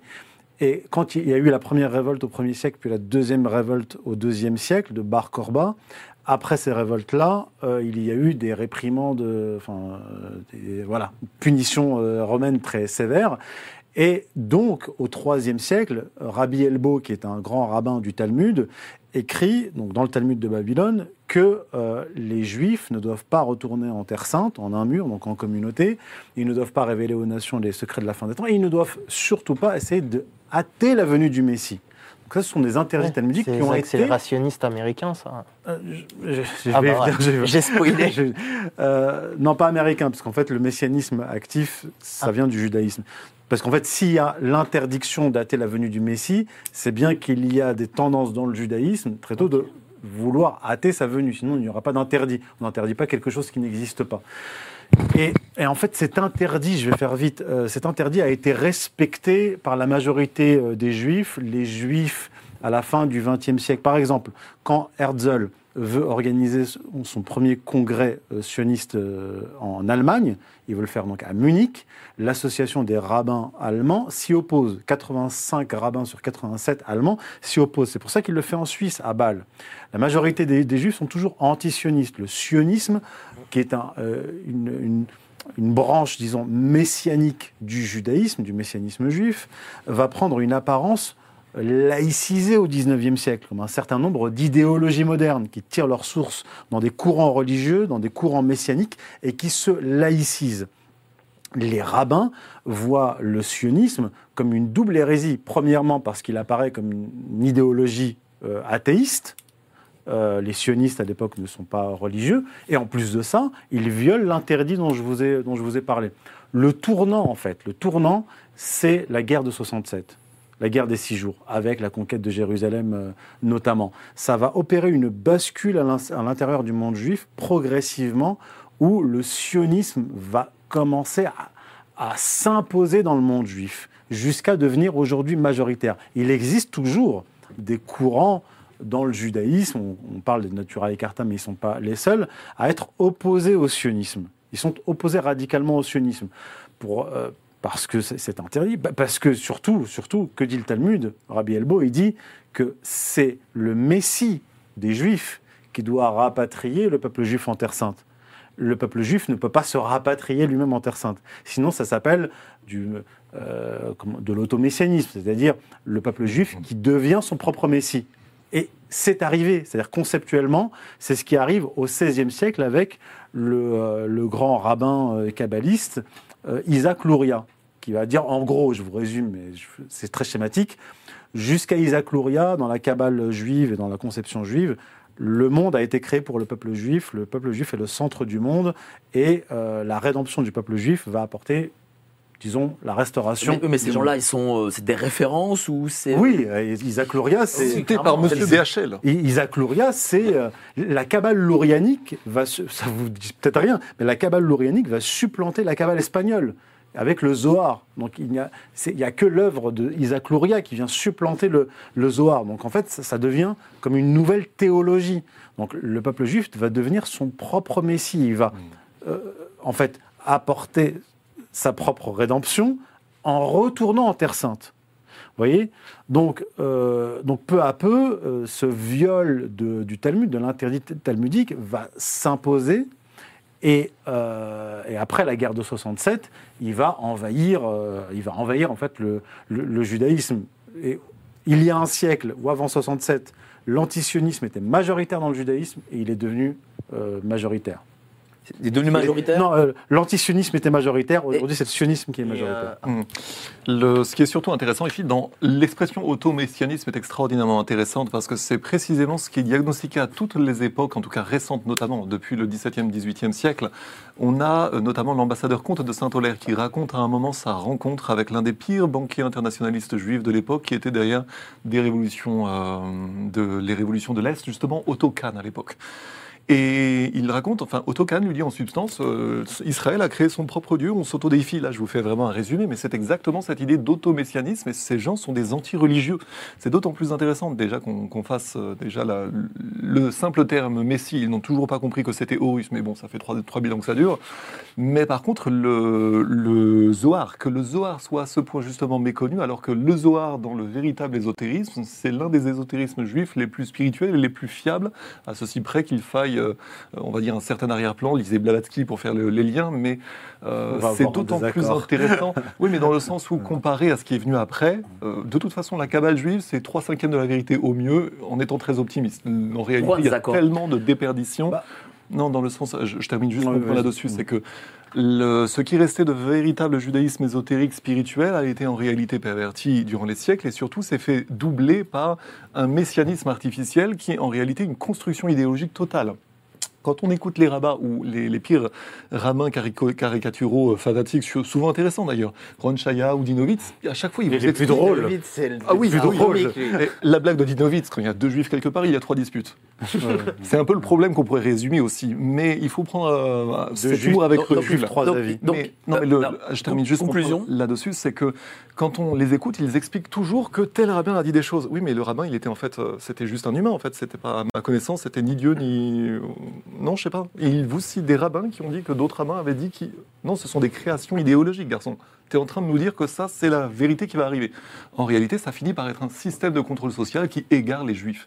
Et ça, c'est un vrai problème, parce que le mondialisme, en réalité, veut sa troisième guerre mondiale à partir d'un sacrifice d'Israël, et ça, c'est le danger. C'est la raison pour laquelle nous avons tous le devoir ici de permettre aux juifs de sortir de certaines ornières dans lesquelles on les trompe depuis longtemps. Et au final, c'est leur sang qui coule, et c'est pas drôle. Pourquoi il y a un désaccord, euh, Non, simplement, en fait, par rapport au Zohar, euh, Jean-Maxime a évoqué euh, le Zohar. Dans la tradition juive, et je pense que c'est à ça qui fait référence, dans la tradition juive, il est dit que le Zohar est un livre qui a 2000 ans.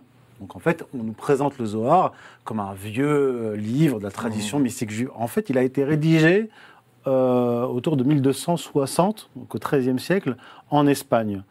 Et pareil pour la Kabbale. On nous dit, dans la tradition juive, que la Kabbale, c'est la, version, la dimension ésotérique de la Torah révélée à Moïse au mont Sinaï. Alors qu'en réalité, euh, à cette époque-là, il n'y avait pas de Kabbale, la Kabbale va commencer à se formaliser au premier sie- siècle dans les courants euh, esséniens, pharisiens et, et en Égypte, et qui va beaucoup, beaucoup s'inspirer de la gnose. Le gnosticisme euh, va faire partie intégrante euh, de, la Kabbale et va prendre une place très importante dès les débuts, une place encore plus importante avec Isaac Luria. Le concept même d'univers qui serait la résultante d'une brisure des vases, qu'il appelle la brisure des vases, donc d'une catastrophe, qui va être laïcisée plus tard par les, les scientifiques et qui vont nous parler de Big Bang, de grandes catastrophes, et même la conception de certains scientifiques euh, du XXe siècle qui nous disent Moi, je crois dans le Dieu de Spinoza qui est dans sa création. Cette conception-là, elle est kabbalistique, et elle est, avant d'être kabbalistique, elle est gnostique. Simplement, ce que je veux dire par là, c'est que l'histoire a été réécrite et on va. euh, c'est un peu comme l'histoire de. de pour, je vais revenir à Israël. C'est comme l'histoire du Grand Israël. Le Grand Israël n'a jamais existé. Le royaume d'Israël était beaucoup plus petit que ça. En, fait, le royaume, le, le Grand Israël du Nil à l'Euphrate, c'est un décalque de l'empire assyrien. L'empire qui s'étendait du Nil à l'Euphrate, c'est l'empire assyrien. Et les rédacteurs tardifs de la Bible hébraïque, dans Genèse 15-18, il est écrit que Dieu aurait promis à Abraham euh, la terre d'Israël, donc la terre promise du Nil à l'Euphrate. En fait, c'est une réécriture qui, qui, qui en fait un- est un décalque d'une histoire qui n'est pas l'histoire juive, c'est l'histoire assyrienne. Comme bien souvent. Comme Moïse, on en avait déjà Cher parlé. Yanis, vas-y, je voudrais que vous concluez tous les deux cette, cette discussion. Vas-y, Yanis, et Euh, après Yanis. Bah, dans, la, dans la continuité de ces, développe- de ces bah, brillants développements, moi j'ai des, enfin, je n'ai pas la prétention d'être un, un théologien, Euh, mais pour ajouter une note de, trivialité, ce qui est un peu occulté, je pense, dans ces débats, moi qui côtoie pas mal euh, de, personnes d'ascendance ou de confession juive, l'un des principaux éléments aussi d'attractivité de l'État d'Israël, c'est sa, prospérité et son, rayonnement, on va dire, au niveau euh, euh, des- de la fête, littéralement. C'est-à-dire qu'il y, y a- y toute une partie de la communauté juive, enfin moi je côtoie Ouais. pas mal de séfarades, et ces gens-là ont une sorte d'attraction spontanée euh, pour l'État d'Israël, non qu'il soit le- l'archétype euh, d'une Ouais, force euh, rayonnante et... euh, Pour aller à Tel Aviv euh, faire Pour la fête, guerrière, plante qui est mais il y a une forme, il y a une forme euh, d'attachement, disons, de, de propension au sein de la communauté juive à être très très admiratif vis-à-vis de la réussite économique euh, qui se révèle, par exemple, à, à Tel Aviv dans des soirées euh, mondaines ou dans un cours de l'immobilier qui n'a jamais été aussi élevé avec des appartements qui se vendent pour des dizaines de millions d'euros. tous les jours. Donc, euh, donc, donc évidemment que ça a- c'est un, vecteur d'attraction qui est, qui, est, qui est primordial pour une partie de la communauté plus ou moins instruite, on va dire. Parce que ceux qui sont véritablement instruits et qui ont une certaine acuité politico-théologique ne sont pas, ne sont pas regardants de, de, de ces euh, trivialités euh, mondaines. Et- Mais ça joue beaucoup. Conclusion, et après on passe à l'édito de notre ami Jean-Maxime. Sur le, sur le, le- le monde juif en général là-dessus, euh, ce qui est marrant à observer, c'est que le- déjà la majorité euh, du monde juif, en vrai, de vrai, ils en ont rien à faire d'Israël. Ah bon? Genre, ah ouais, littéralement. Euh, ils se disent peut-être un jour ils vont acheter une baraque là-bas pour faire la teuf ou, euh, ou alors peut-être aussi il y en a certains ça. hein. euh, qui aspirent à bosser dans la tech par exemple là, parce qu'il y a un bon bah, ils nous ont espionné avec Pegasus hein, notamment il y, a, il y a- il y a un bon département cyber et en fait la plupart ils en, ils en ont rien à faire genre et c'est ce qu'on voit aussi avec les juifs américains justement c'est pour ça tout à l'heure je parlais un peu des américains et tout d'accélérationnisme parce qu'en vrai, les plus gros soutiens euh, d'Israël aux États-Unis, c'est pas les juifs. hein. Les juifs, la plupart, c'est des progressistes, euh, pro-démocrates, euh, qui manifestent d'ailleurs pour la paix, etc. Le plus à droite, il va être pour une solution à deux États, par exemple, dans, dans, dans ces juifs-là. Ouais, c'est jeunesse. protestants. C'est surtout ouais, des protestants jeunesse, évangéliques. Il y a un vrai mouvement. euh, qui font ça par antisémitisme d'ailleurs, parce que dans leur tête, en fait, quand Ouais, euh, Israël, ça sera au complet, Jésus, il va revenir leur latter la tronche. C'est ça. Genre, euh, pour euh, parler Ouais. vulgairement un peu de ça. Et euh, donc c'est marrant. Et euh, là-dessus aussi, ouais, sur le monde séfarade, le monde un peu euh, des juifs du Maghreb, etc., on voit un peu, hein, parce que euh, bah, y a Jacques euh, et ses bagues, du coup, Arthur, qui lui est clairement en roue libre. hein. Il essaye de faire le lobbyiste, il a essayé de faire virer un journaliste de TV5 Monde récemment d'ailleurs. Et euh, à côté, par exemple, on a Gad Elmaleh. Moi, j'ai essayé de chercher euh, des traces de lui qui parlent de ce conflit ou quoi, nan, nan, nan. Et en fait, j'ai trouvé juste à un moment, il était sur I24, un extrait sur Twitter. Et c'était un sioniste qui le partageait en disant c'est un trait de celui-là, nan. Et Gad Elmaleh, il disait quoi? Ça va faire plaisir à Youssef. Il disait Moi, je suis français, je suis marocain. Ces choses-là, ça me dépasse. Il avait dit un truc dans le genre. Donc euh, on voit bien que euh, chez les Juifs du Maghreb, par exemple, il n'y a pas du tout ce même attachement. Et d'ailleurs, il y en a pour la plupart qui sont victimes de racisme là-bas aussi. C'est-à-dire quoi? C'est-à-dire que c'est surtout des juifs euh, des de l'Est? Ah oui, oui, clairement, c'est des Européens, la plupart de l'Est. Benjamin Netanyahou, euh, il a judaïsé son nom, mais de base, il a un nom polonais, je crois. Et même aux États-Unis, il se faisait appeler Benjamin Stein, un truc comme ça. Euh, je veux dire, euh, c'est. euh, Il suffit de voir les, les pères fondateurs, euh, tout simplement. Oui, oui. Ouais, bah oui. Il n'y a, pas de- y a, il y a- il y a pas de séfarades, il n'y a pas de, même de Mizraïm. Et ces gens-là, oui, c'est vrai, ont subi euh, des, des- un traitement assez, euh, assez effroyable qui est, qui est dissimulé aujourd'hui les Juifs d'Éthiopie par une aussi. partie des, des- Les Yéménites. qui, ont, qui ont subi des campagnes oui, de stérilisation. C'est assez méconnu. Ouais. Mmh. On a des femmes, on a Ouais. des femmes, on a des Ouais. femmes. Ah, Felacha, c'était, euh, c'est- ce sont ces, euh, ces juifs euh, qui viennent d'Éthiopie, de Somalie et de cette région. Euh, On leur a qui, filé une contraception, en fait, Par à vaccin. leur insu. Voilà. Ouais. Par vaccin. Mm. en euh, prétendant que c'était pour soigner, soi-disant, pour des propagations de maladies tropicales ou de, ou de, risques, ou de risques épidémiques euh, fantasmés. Pour pas trop changer la On leur censé On leur imposé des traitements qui, en réalité, étaient des procédés de stérilisation. euh, Mais il y a aussi l'affaire des, des enfants euh, yéménites avec le rapatriement des juifs du Yémen, qui a été aussi une catastrophe considérable euh, et qui a eu un retentissement assez, assez important. Bah, ça, ça, ça m'intéresse. Du coup, euh, on va sortir de la conclusion. on, va, on va rebondir. Euh, c'est c'est vrai qu'il y a une différence entre juifs d'Europe de l'Est, en gros, et juifs d'Afrique du Nord? Oui, euh, de toute façon, les- ceux qui ont fondé euh, l'État d'Israël sont majoritairement des juifs de, de Russie. Par exemple, Jabotinsky, lui, était, euh, est né dans l'Empire russe, donc il est né à, à Odessa. Après, vous avez euh, les juifs de- d'Europe centrale. Et les juifs du Maghreb, en fait, ils viennent jouer le rôle pour les, euh, pour les Ashkénazes, le, le rôle des Arabes. Quoi. Donc ils vont faire les, les tâches subalternes euh, et qui sont très méprisées et euh, très mal vues. Ça s'est quand même atténué ces dernières années, ces dernières décennies, mais ça demeure. euh, Il y, a- y y toujours cette, euh, cette stratification. Et je ne parle, je parle même pas des juifs du Yémen, qui sont euh, très très méprisés quand les, les juifs... du- Parce qu'en fait, les, les, juifs ashkénazes avaient besoin d'immigration massive. D'ailleurs, c'est ce qu'avait dit euh, Ben Gourion. Il a dit, nous, on a besoin d'un million, un million cinq, euh, pour faire un État. Euh, donc, ils avaient besoin des autres juifs. Euh, ils s'en seraient bien passés hein, s'ils pouvaient avoir plus d- d'Ashkénazes. Donc, ils ont fait venir les, les juifs du Maghreb et les juifs du, euh, du Yémen. Et le décalage entre les juifs du Yémen et les juifs ashkénazes, enfin, les juifs ashkénazes avaient l'impression de, de- de voir des juifs du Moyen-Âge quand ils ont vu venir les, euh, Oui, les, les- les Yéménites. Vraiment un décalage très net. Et, et effectivement, même sur le plan économique et, et social, les plus pauvres sont la plupart du temps des, euh, ceux qu'on appelle les, les séfarades. Mais en fait, les séfarades, c'est les juifs d'Es- d'Espagne. On, les on appelle abusivement les juifs du Maghreb euh, les séfarades. En fait, ce ne sont pas des, Ouais, c'est des pas des, Européens pas des séfarades. qui ont été repoussés par Isabelle la catholique.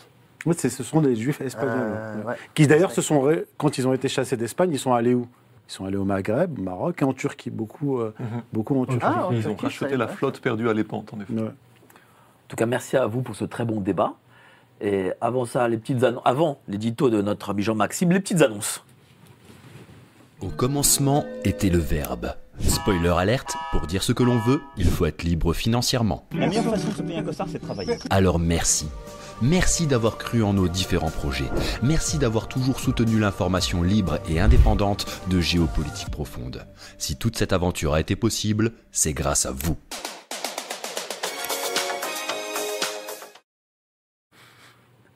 Merci à vous d'être si nombreux, 2700 personnes sur le chat. Merci à vous, hein, c'est pas mal. Euh, continuez à aider euh, Géopolitique Profonde. On a besoin de vous, surtout depuis euh, la censure de ce matin de notre compte Telegram. Visiblement, euh, euh, le, le gouvernement français n'aime pas trop euh, notre, notre ligne. Bon, bah tant pis, hein, on continuera quand même. hein. Voilà. Donc, euh, euh, nous avons l'édito maintenant de notre ami Jean-Maxime Corneille. Donc, je sais plus de quoi, de quoi tu vas parler déjà? Je parle de l'opération Charlie et les faibles. L'opération Charlie En fait, une double opération. D'accord. Alors, c'est avec grande émotion qu'un camarade d'une certaine institution m'a offert un livre daté de 2019 par Jean Birnbaum.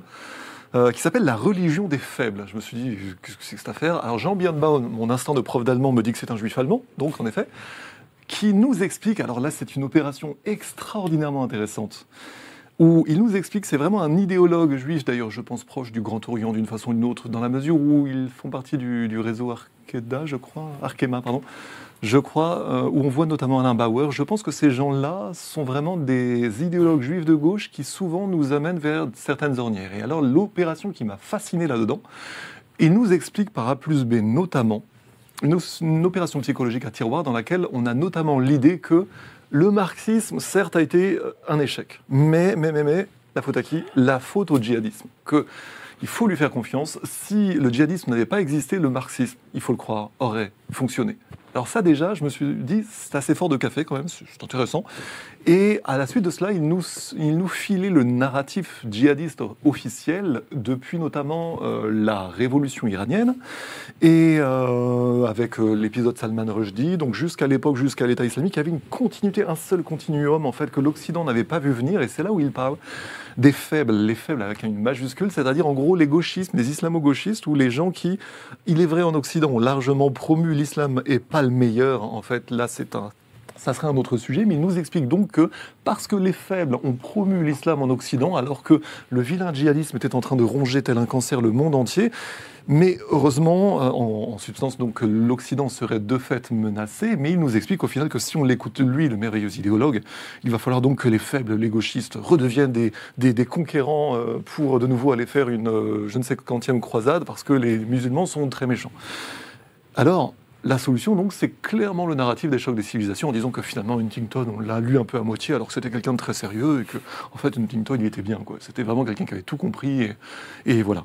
Et vraiment, de façon, avec force détail, de façon très mythifiée, très euh, misérabiliste, dans le sens où vraiment, on n'a pas écouté ces gens-là. Salman Rushdie, pareil. Il dit, par contre, des choses vraies sous l'angle de, parfois, la façon dont par exemple dans le narratif Charlie, il nous fait après l'affaire des caricatures et la suite, on a eu vraiment à chaque fois de bizarres synchronisations des informations, c'est-à-dire qu'on avait tantôt les réseaux d'un côté, euh, dans, l'affaire, il nous file la suite du, du, narratif concernant les caricatures danoises, on avait d'un côté des anciens gauchistes qui soudain découvraient, après avoir détruit les religions en Occident, qu'ils s'apercevaient que l'islam avait en fait, un certain islam avait gangréné euh, ces quartiers chéris et qui se disait, oh là là, finalement, euh, les musulmans sont un danger. Oui, mais en même temps, de l'autre côté, c'était les réseaux frères musulmans qui s'arrangeaient pour faire des opérations d'agitation propagandaire contre les caricaturistes.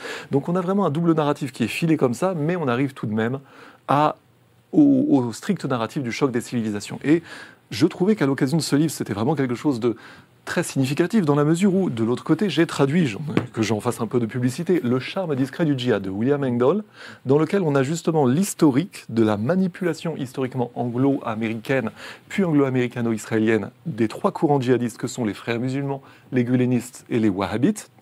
Et en fait, il y a deux histoires et ce sont deux narratifs qui ne sont pas réconciliables.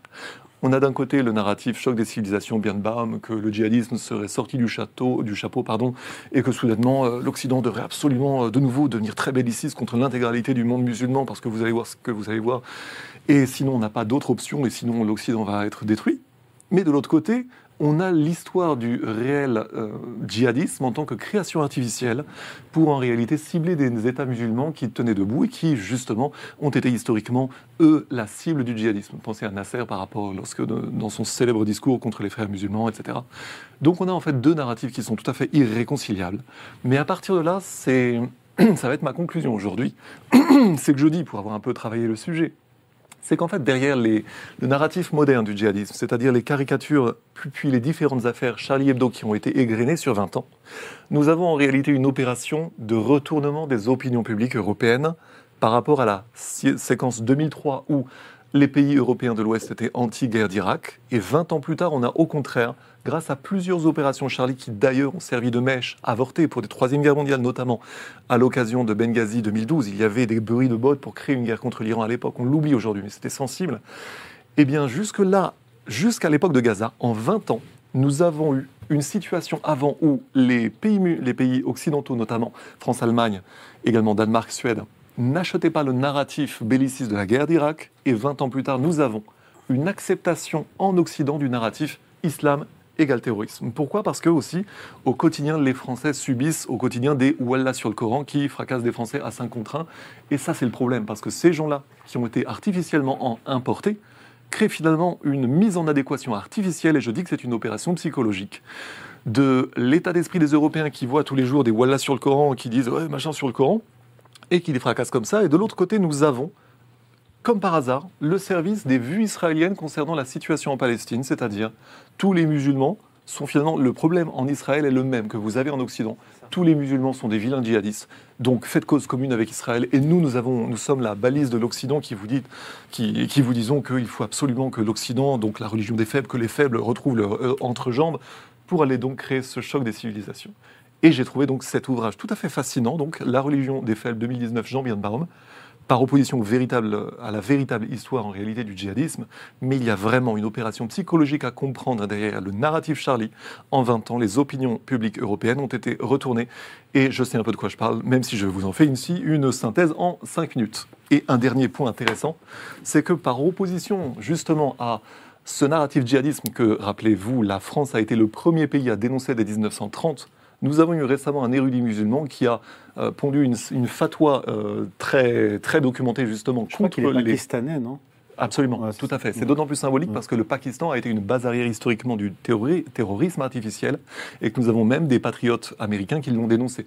Notamment euh, le lieutenant-colonel Schaeffer qui est un, pareil, un collègue lointain de Pétchénik.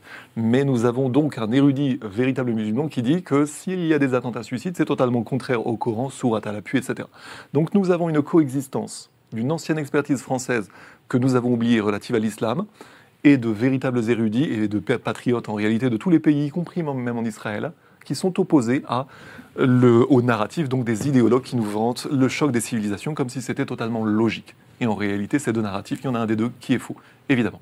J'ai dit. Et ce narratif, mer- merci beaucoup, cher Jean-Maxime. Merci. Euh. Ce, ce narratif a-t-il été imposé? Est-ce que, enfin, je- enfin, il a été imposé, mais est-ce qu'il a marché justement? Ah, il, a marché dans une certaine mesure. Euh, Souvenez-vous, moi, quand il y a eu les attentats du 11 septembre, j'avais 16 ans.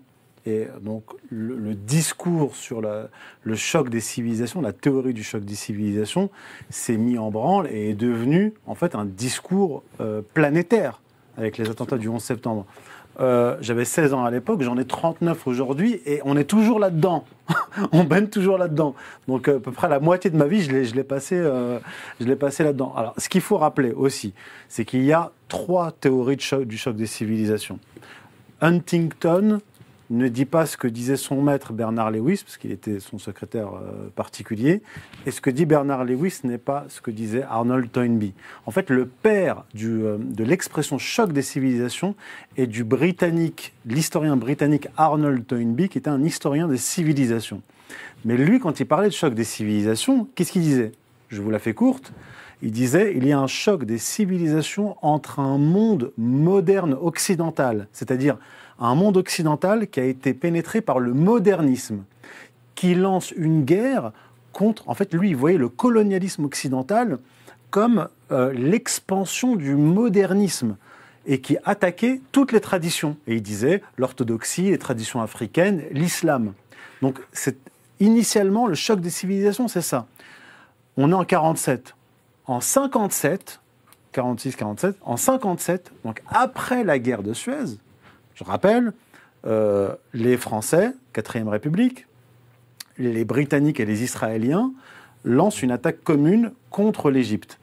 L'année suivante, Bernard Lewis, qui est un enfin, qui est surtout un historien, spécialiste du monde musulman, qui, euh, a la qui il est mort maintenant, qui avait la nationalité israélienne, britannique et, euh, et américaine, euh, laïcise, ce que j'explique dans mon livre, c'est qu'en fait, le choc des civilisations est une stratégie messianique, rabbinique, qu'on trouve dans les sources rabbiniques. Lui, Bernard Lewis, qui a eu une éducation religieuse, d'accord, juive, va laïciser cette stratégie du choc des civilisations. Donc on part d'une théorie, d'un concept, a une stratégie avec Bernard Lewis. Et qu'est-ce qu'il dit, Lewis? En gros, il dit le monde chrétien et le monde musulman sont ontologiquement voués à s'opposer, pas parce qu'ils sont différents, mais parce qu'ils se ressemblent. C'est ça qu'il dit. Et donc, ça va être repris par les néoconservateurs, parce que lui, il va être actif très longtemps. Par exemple, ce que rapporte Walter Mersheimer, c'est qu'en 2003, quand le, euh, même avant 2003, mais quand le lobby pro-israélien pousse les États-Unis vers la guerre contre l'Irak, celui qui travaille personnellement au corps Dick Cheney, le vice-président, pour faire accepter la Maison-Blanche faire accepter à la Maison-Blanche cette guerre contre l'Irak, c'est Bernard Lewis, qui fait partie du dispositif très important. En 1957, il était conseiller du gouvernement britannique. Et vous avez euh, son secrétaire particulier Samuel Huntington, qui écrit son livre en 96, Le choc des civilisations, qui n'est pas le choc des civilisations de, Bernard Lewis. Lui, ce qu'il dit, c'est que les conflits, lui, en fait, il abandonne l'école, il rejette l'école réaliste, et il dit que les conflits naissent de l'opposition entre civilisations, mais les alliances aussi se font entre civilisations. Par exemple, il dit qu'il va y avoir, qu'il y a déjà, une alliance naturelle entre le monde chinois confucéen et le monde musulman. Donc il a une, vision quand même de, la géopolitique qui est très... Et surtout, il dit, il dit des choses quand même intéressantes. Il dit par exemple que les conflits ethniques locaux vont entraîner les, frères, de, les grandes puissances frères de ces euh, sœurs, de ces groupes euh, ethniques qui, qui dans des chocs plus grands. Et il parlait de l'Ukraine.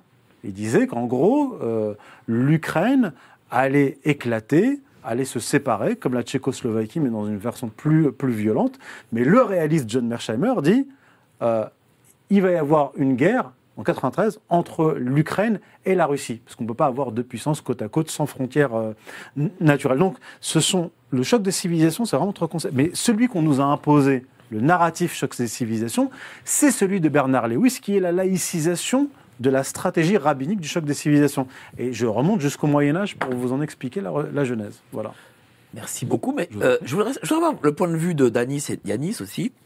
Euh, ce conflit, c'est quoi? C'est religieux, ethnique, territorial? Qu'est-ce que c'est? Alors, on essaye de nous le faire passer pour un conflit religieux. J'en reviens à l'édito de monsieur, vraiment masterclass. Euh, en fait, c'est ce que j'essayais de dire tout à l'heure sur Damien Rieu, justement, ouais c'est qu'en gros, on a une. On est passé de, de Samuel Huntington à Damien Arrière. Ouais, le, down. le, là, c'est catastrophique. Mais euh, en gros. Euh, il va m'envoyer un vocal, je le sens. Hein. Ah, il l'a déjà fait. Donc, on le salue. Non, mais qu'il vienne débattre. Qu'il vienne débattre. Après, qu'il vienne débattre, ouais. Bah, il m'a dit qu'il voulait pas parce que c'était pas la ligne. C'était pas sa ligne ici, donc il veut pas. Pauvre Vas-y, continue. Pauvre bichette. Euh, on voit que euh, il y a pas mal de gens qui utilisent justement cette frustration que des Français ont par rapport à euh, les euh, voilà sur le Coran en gros des gens issus de l'immigration et des fois même il y a des blancs qui disent ça hein, pour dire c'est vraiment en fait les, les, gens de cité un peu qui sont mis dans une espèce de de glowdown au niveau intellectuel pour le coup. Et ça c'est même toute la jeunesse en général parce qu'il y a des petits bourges aussi maintenant que mmh. j'entends dans la rue des petits bourges qui disent voilà c'est normal. c'est devenu une expression courante en vrai. Mmh. et malheureusement d'ailleurs et euh, bah, ils font cette espèce de transposition justement en fait. Et il y a Laurent Ozon qui avait euh, parlé d'un truc. Euh, c'est quand même un autre niveau, Laurent Ozon. Là, c'est là, c'est l'identitaire érudit pour le coup. Et lui, justement, il avait mis un moment, il avait taclé justement Damien Rieu là-dessus en disant ouais, faut pas transposer ça à ça. En plus, les Palestiniens, c'est des gens qui sont assez érudits pour la plupart, qui ont été déclassés de force et tout. Le mec est éduqué là-dessus. Et euh, bah, sur ces deux branches-là, en gros, clairement, on voit que euh, c'est celle un peu euh, qui tend sur l'émotion, comme on a avec le modèle de sous-médias. Moi, je ne veux pas appeler ça des médias, des trucs comme F de souche, Occidentis, etc., qui toute la journée, on dirait, ils ont une alerte Google avec Mohamed a fait ça, Amine a fait ça, truc a fait ça, qui servent aussi un peu à, à créer ce climat anxiogène pour le français lambda, qui fait que, par exemple, moi, tiens, je vais vous sortir une anecdote. Euh, j'ai malheureusement eu un passé de délinquant, je m'en cache pas, tout ça, tout. Et à l'époque où euh, bah, j'étais dans ça, euh, j'avais à peu près le même style vestimentaire et tout, je m'habillais pas nécessairement en racaille et tout. Et euh... déjà en Lacoste Ouais, bah j'avais les moyens, juste l'argent il venait d'ailleurs. Hein, le crocodile là. Ouais, c'est la nouvelle collection. Pour être sûr. Ils se sont fait plaisir, ouais. Mais Mais en gros, pour revenir à ça, je me faisais pas, je me faisais pas tant contrôler que ça, du coup, parce que je faisais attention à comment je m'habillais, comment je me comportais, etc. Et aujourd'hui, bah, je suis la même personne, sauf que là, je suis plus un délinquant. Euh, je me fais contrôler euh, tout le temps, là, en ce moment. Euh, on voit que, et pas par euh, la police d'ailleurs, Euh, c'est plus par exemple quand je vais au supermarché, le vigile, je vois qu'il me suit dans les rayons. Fait comme Jean Messia, mais un costume trois pièces. ah, bah, avec un pins, faut, faut pas oublier. Le, le- en fait, c'est pas le costume, hein, c'est le pins. Alors, puisque le, le sapeur Zaïrois, il a pas le même accueil. Mais ce que je veux dire par là, c'est que oui, les gens ils essayent de transposer ça, alors qu'en soit, comme d'ailleurs Youssef Indy le soulignait tout à l'heure, euh, un identitaire logiquement devrait plutôt se positionner euh, du côté euh, pro-palestinien, en sens, puisque le, comme euh, eux ils disent ici, euh, il y a une colonisation de peuplement, euh, je sais pas quoi tout, bah, la colonisation de peuplement, elle est effective et elle est euh, au Proche et au Moyen-Orient. Donc euh, c'est euh, la Alors, du coup, c'est quoi Georges Soros n'est pas palestinien. Ouais. Alors du coup, c'est quoi? C'est c'est ethnique, c'est religieux ou c'est euh, territorial? Alors c'est territorial et c'est même décolonial, c'est même un combat décolonial en soi. Mais euh, on essaye de nous le faire passer pour euh, un conflit religieux, etc. Parce que évidemment, il faut faire passer la petite pilule. Les Français sont déjà paniqués de l'islam et en vrai, à juste titre, par rapport à certains attentats qu'il y et tout. Je vais pas non plus leur, euh, jeter la pierre, dire vous êtes des méchants islamophobes, etc. Mais comment dire, bah, ils usent le, tous ceux qui sont, on va dire, vraiment pro-Likoud, tout ça, pro-sionisme messianique et tout, nanana, bah, derrière, en coulisses, ils poussent. Et tu as même certains lobbies qui ont payé des, euh, des voyages à des personnalités, qui ont leur rond de serviette sur euh, des chaînes de télé, etc. Et j'en connais personnellement, qui leur payent régulièrement des voyages pour aller. euh, Moi-même, là, euh, d'ailleurs, euh, je vais euh, partir en. On m'a proposé euh, d'aller en Israël, c'est l'ambassade d'Israël, tout ça, tout, euh, qui m'a proposé. Là, pour, pour un reportage? Euh, non, juste vraiment en visite avec plusieurs autres noms, euh, etc. Il y a même Hassan Chalgoumi qui sera dans le voyage d'ailleurs. Ah, Lui, ah bon il a tous les voyages. Ouais, il lui, va sur sur- ça, il a tous les voyages. S'il y a un truc à gratter, la civilisation, euh, lui, s'il y a un truc à gratter, euh, il y va. bagagiste. Et euh, clairement, il y a pas mal de trucs qui s'organisaient un peu comme euh, bah, on a le Qatar qui avait fait ça en invitant euh, des influenceurs pour la Coupe du Monde pour dire euh, regardez, euh, tout se passe bien, etc. Donc, euh, ouais. Merci beaucoup, cher Anis. Donc du coup, voilà, ce conflit, euh, ce serait quoi? Ce serait religieux, ethnique, territorial? Euh, il est éminemment euh, politico-territorial. Et on a tout un argumentaire euh, prétendument religieux qui repose sur une base euh, factuelle assez, euh, assez poreuse et assez bancale. Enfin, je parle du courant messianique israélien qui maintenant est prédominant d'ailleurs, même au sein de la population. On voit qu'il y a une majorité de gens qui ont succombé finalement aux passions guerrières de leur gouvernement bien que l'état-major reste parfois d'ailleurs assez réfractaire à, des, popula- à des, des opérations de euh, très grande envergure. Mais donc oui, on a un conflit qui, est, euh, qui reste politico-territorial avec euh, une dimension religieuse qui est brandie assez opportunément pour justifier l'innommable. Parce que littéralement, il faut... il faut pas religieux. C'est religieux pour la frange la plus... la plus résolument fanatique de, de- de- du gouvernement israélien. Mais je pense qu'ils sont suffisamment pragmatiques et suffisamment réfléchis, euh, déjà pour concevoir la portée de leurs actes, de leurs agissements, et pour comprendre aussi qu'il y a à travers ça une guerre aussi économique sous-jacente, l'idée de, sa- de s'accaparer des territoires. Euh, c'est pas pour, euh, ce n'est pas nécessairement à des fins, enfin, ce n'est même pas du tout à des fins religieuses. C'est à des fins de contrôle, d'opportunités économiques. On voit qu'il y a Gaza, on sait qu'il y a potentiellement euh, du gaz et il y a des projets de gazoduc assez, assez importants. Euh, donc c'est un moyen aussi pour, euh, pour Israël de subvenir, parce qu'on sait que c'est un pays qui est très dépendant de l'extérieur comme il n'est pas autosuffisant d'un point de vue énergétique. Je pense qu'il y a des opportunités à faire valoir du côté de Gaza pour l'État d'Israël. Enfin, c'est peut-être aussi un peu religieux, puisque des chrétiens aussi euh, sont parfois chassés de Jérusalem. Ouais, c'est Euh, des- euh, bien sûr. que je voulais. Bien sûr, mais c'est tout. Bah, justement, vas-y. Parce que ouais, il y a des. euh, bah là, actuellement, il y a la communauté arménienne. D'ailleurs, c'est Brut euh, qui a fait un excellent travail là-dessus, pour Ouais. faut le souligner aussi, quand des médias mainstream, euh, ils assurent euh, l'assurance. Euh, ils sont allés voir la communauté arménienne là actuellement euh, de Jérusalem euh, Est ou Ouest, je sais Est. plus, Est, euh, qui veut se faire, qui est en train de se faire pousser dehors à base de, euh, il y a des mecs cagoulés qui arrivent à 1h du mat, euh, qui les tabassent, etc., qui leur crachent dessus dans la rue, qui leur font comprendre qu'ils n'ont rien, rien à faire là. Et euh, bah, ces gens-là, en fait, euh, c'est pour un conflit. euh, Il y a Jean Messia, d'ailleurs, euh, défen- grand défenseur des chrétiens d'Orient, avait répondu à un tweet qui le, le- dit? lui, lui parlait de ça et il a dit c'est un différent commercial, ça ne me concerne pas. Il a vraiment dit ça. Ouais, ouais, sérieusement, il Ah a ouais? vraiment dit ça. Ah, je peux vous trouver le tweet. Sur, euh, sur Il a vraiment dit beaux, ça. Il a euh, dit c'est des histoires de. sur euh, des beaux différents d'habitation. euh, On a vu un euh, c'est- ça s'appelle ouais. du contrôle des dommages. hein. Ouais, ouais, c'est ça, c'est du dire, damage oh, control, c'est- clairement.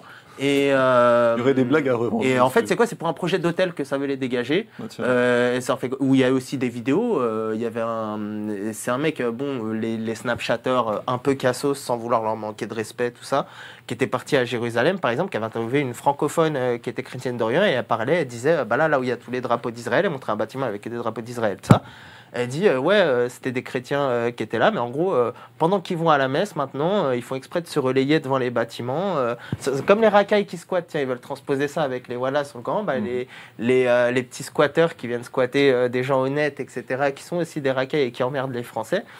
Il y a des gens qui font la même chose là-bas en Israël, environ des chrétiens d'Orient, de leur domicile, qui est aussi leur domicile ancestral. Voilà. Et là-dessus, je voulais aussi rajouter, il y a un élément de propagande qu'on nous sort souvent en fait, et moi franchement j'en ai marre de l'entendre, c'est l'histoire des otages français.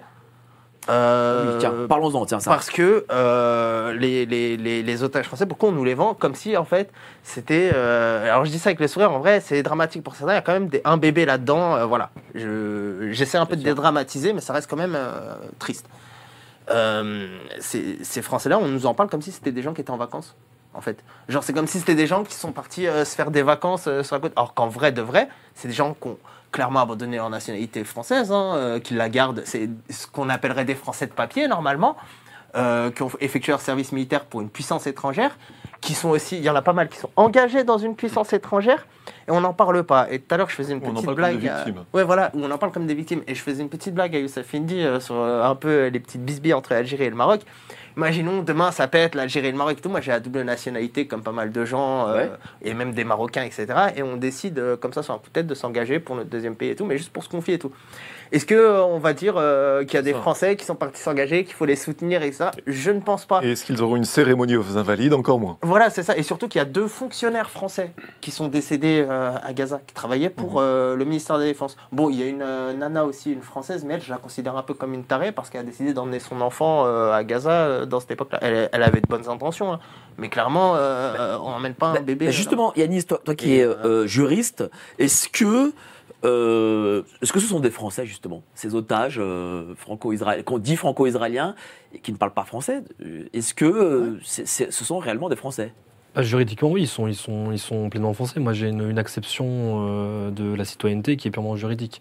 Après, on, on a vu qu'il y avait des mécanismes aussi d'al- d'allégeance assez, euh, assez on va dire, discutables, avec des personnes qui sont euh, militairement engagées au sein d'une force armée étrangère d'occupation. Parce que c'est pas qu'une force armée euh, euh, de, de, euh, purement, on va dire, protocolaire, euh, qui fait des défilés ou, Ils n'ont pas fait leur se- journée d'appel, quoi. voilà, c'est pas le c'est pas le la JAPD. Quand on regarde C'est franco-israélien. Ouais, parce qu'il y en a qui ont grandi là-bas. Est-ce que bah, même dans ils le ont lot, mis c'est les pieds en possible que non. Dans le lot, c'est possible que non. Mais je pense qu'on euh, que les services du Quai d'Orsay soient pleinement mobilisés, c'est pour moi cela va de soi. Quand on a des populations, euh, des ressortissants étrangers euh, qui sont en détresse et qui euh, et qui réclament à tort ou à raison. la mobilisation des services de l'État français pour se, pour se dépêtrer d'une situation assez, en Orient se assez pour une religion, je suis pas sûr qu'on ait envie de les accueillir. Donc euh, pour eux, moi, je suis pour qu'on applique le même Ce traitement. sont à les Turcs personnel. qui avaient quand même commencé à empêcher les, les pèlerins chrétiens de faire leur pèlerinage. Pas faux, pas faux. Oui, oui, oui, oui, évidemment. Mais euh, les, les derniers Les Français qui sont partis. euh, C'est ça. C'est le jeu qui Mais est-ce qu'on aurait dû, tiens, euh, euh, prenez la, euh, chacun prend la parole. Est-ce voudrais- qu'on aurait dû faire, attends, attends, le, le- le 7 octobre, ce, ce- ce grand hommage Le 7 février. Euh, Février, pardon. Euh, le problème, c'est que c'est une, c'est que c'est une manipulation, c'est-à-dire que on va faire un hommage pour des, euh, pour des victimes. Bon, ça, je le comprends parfaitement, mais euh, en fait, c'était un hommage en soutien à Israël. Hum. C'était un acte politique d'allégeance à Israël. D'ailleurs, on a vu Meyer Habib, euh, le diamantaire, hein, qui utilise la police pour, euh, pour, le transport Pumba, de, moi. de ces, de ces diamants, euh, en train de sermonner un député euh, français. Je crois que Vitupéré. c'était, euh, Manuel Bompard, oui, voilà, qui est resté stoïque, impassible devant la, devant Ouais. la, On la sait ce qu'il- on sait ce qu'il lui a dit Euh. Il y, a, il y a des députés qui sont au courant. Moi, personnellement, je n'ai pas demandé euh, plus ample explication, on va dire, euh, de texte. Mais, c'était des injures et des, euh, et des insultes, euh, ce qui manque d'ailleurs l'obscénité du personnage. On Il était parle en- comme une racaille. on était dans un hommage national. Il, il- enfin, il se revendiquait comme étant le, le principal intéressé par cet hommage.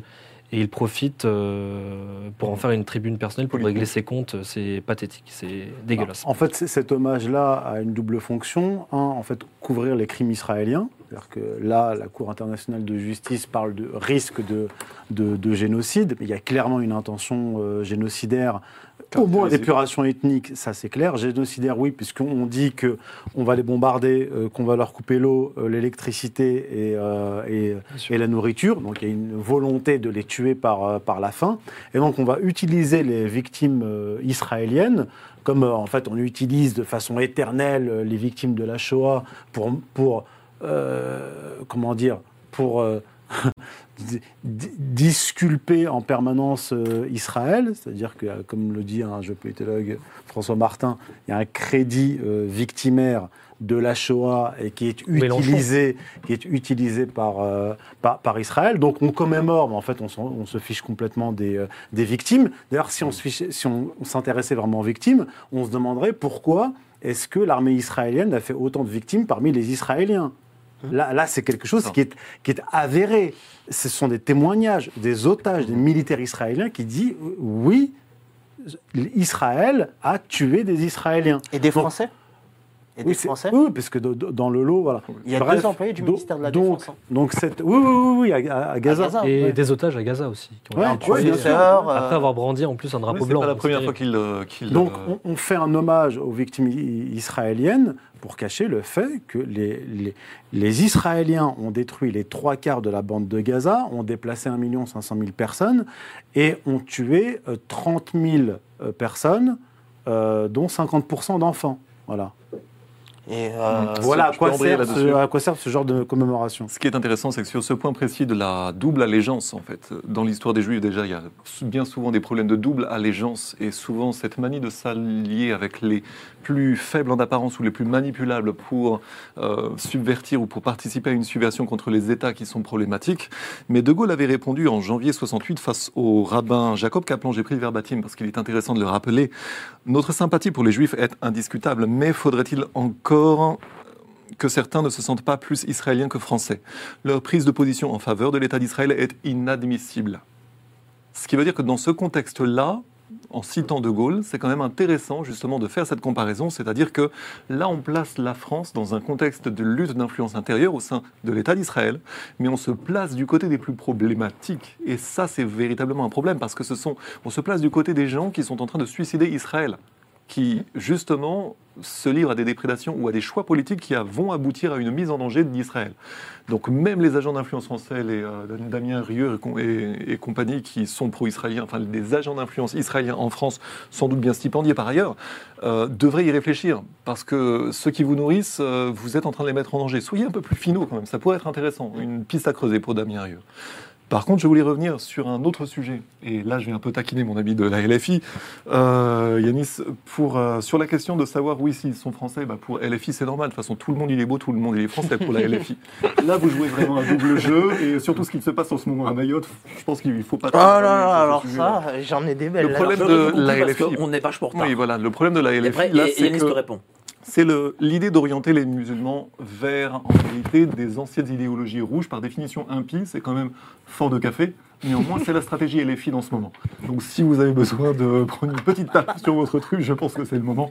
Parce que ce double jeu, en réalité, qui est joué par la LFI depuis longtemps, empêche une union des véritables patriotes français, qu'ils soient chrétiens ou musulmans, et surtout des gens qui ont la mémoire de notre ancien empire, c'est-à-dire la mémoire des coopérations et des logiques de développement, telles qu'elles ont été cassées justement historiquement par les intérêts anglo- et qui font qu'un parti comme la LFI aujourd'hui en France a un grand rôle dans les opérations d'agitation propagandaire qui concourent à la guerre civile. Ce n'est pas que de la faute de la, LFI, mais ça en fait partie. Et regardez, souvenez-vous également de, par exemple, l'affaire Médine au Bataclan, qui était une pure opération de provocation en, pure- en plusieurs bandes. L'arrivée, c'est qu'on peut dire après aux Français, regardez cette provocation des vilains musulmans djihadistes. Et ça, je ne veux pas croire qu'il n'y a pas des agents provocateurs et des orchestrateurs de cela, dont la LFI est clairement complice. Merci Là, Jean-Maxime. problème. Une, une- quand même, là, t'as envoyé bien un tacle, donc euh, Évidemment. réponse de Yanis. Euh, bah moi, je me revendique euh, d'un courant. Enfin, pourquoi je me suis engagé, d'ailleurs précisément au sein de la, la LFI, parce qu'aujourd'hui, c'est le mouvement qui incarne à mes yeux euh, de manière avec une certaine rectitude et une certaine euh, conformité aux euh, valeurs de la gauche, bah, qui est le plus sincère dans son engagement. Et pour euh, d'innombrables raisons, d'ailleurs, qui ne, découlent pas nécessairement de, euh, questions d'identité euh, ou de, ou de nation en tant que telle, plutôt de justice fiscale, de services publics, d'écologie. Mais euh, moi, je ne suis pas du tout d'accord pour, euh, pour, euh, pour entendre dire que la LFI serait dans une démarche, disons, de subversion, de monter les gens les uns contre Non, les ce autres. sont des idiots utiles. Franchement, On fait- disons les choses, j'ai pas le temps Non, pour le politique. la- encore, laisse, finir, euh, s'il te plaît. euh, On fait, on fait de, on, on- on fait, enfin, on a, on a mené un, un certain nombre d'études très très approfondies, très fouillées, qui ont été assez, euh, qui ont été reçues d'ailleurs favorablement à l'Assemblée, qui sont des études transpartisanes euh, sur euh, la vie de jeunes de quartier, par exemple. euh, qui sont vus comme des non-français ou comme des gens qui feraient séparatisme ou qui seraient dans des démarches de sécession vis-à-vis de la France. Euh, moi, ces populations, je les trouve extraordinairement résilientes pour les avoir euh, rencontrées et côtoyées.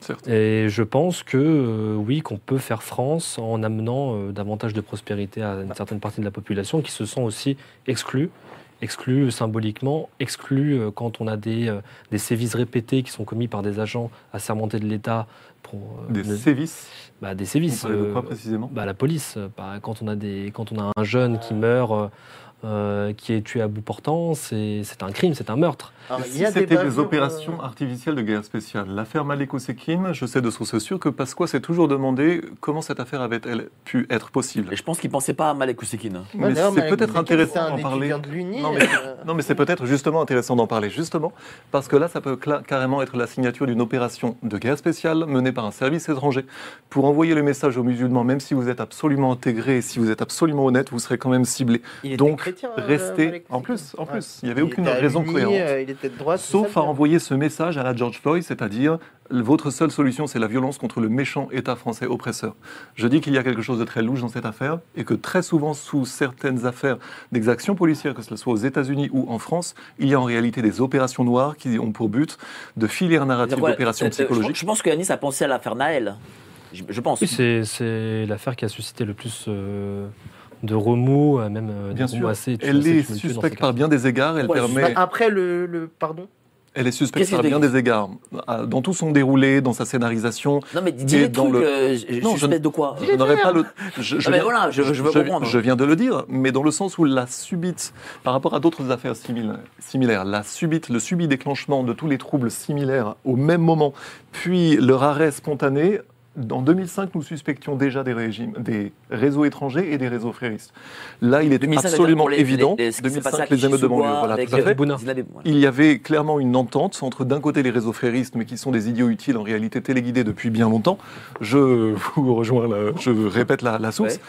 Euh, téléguidés depuis bien longtemps par les anglo-américains israéliens qui avaient l'intérêt de faire passer euh, Nicolas Sarkozy contre Dominique de Villepin. Il s'agissait de retourner diplomatiquement la Et là, ce France. serait quoi là Sur la période Naël 2003-2007, après le non à la guerre d'Irak, donc 2007, ils ont placé Sarkozy-Weisner, parce qu'il est bon de surnommer Sarkozy Sarkozy-Weisner, du nom de son mentor de la CF, CIA, Frank, euh, Frank Weisner, j'en reparlerai à l'occasion.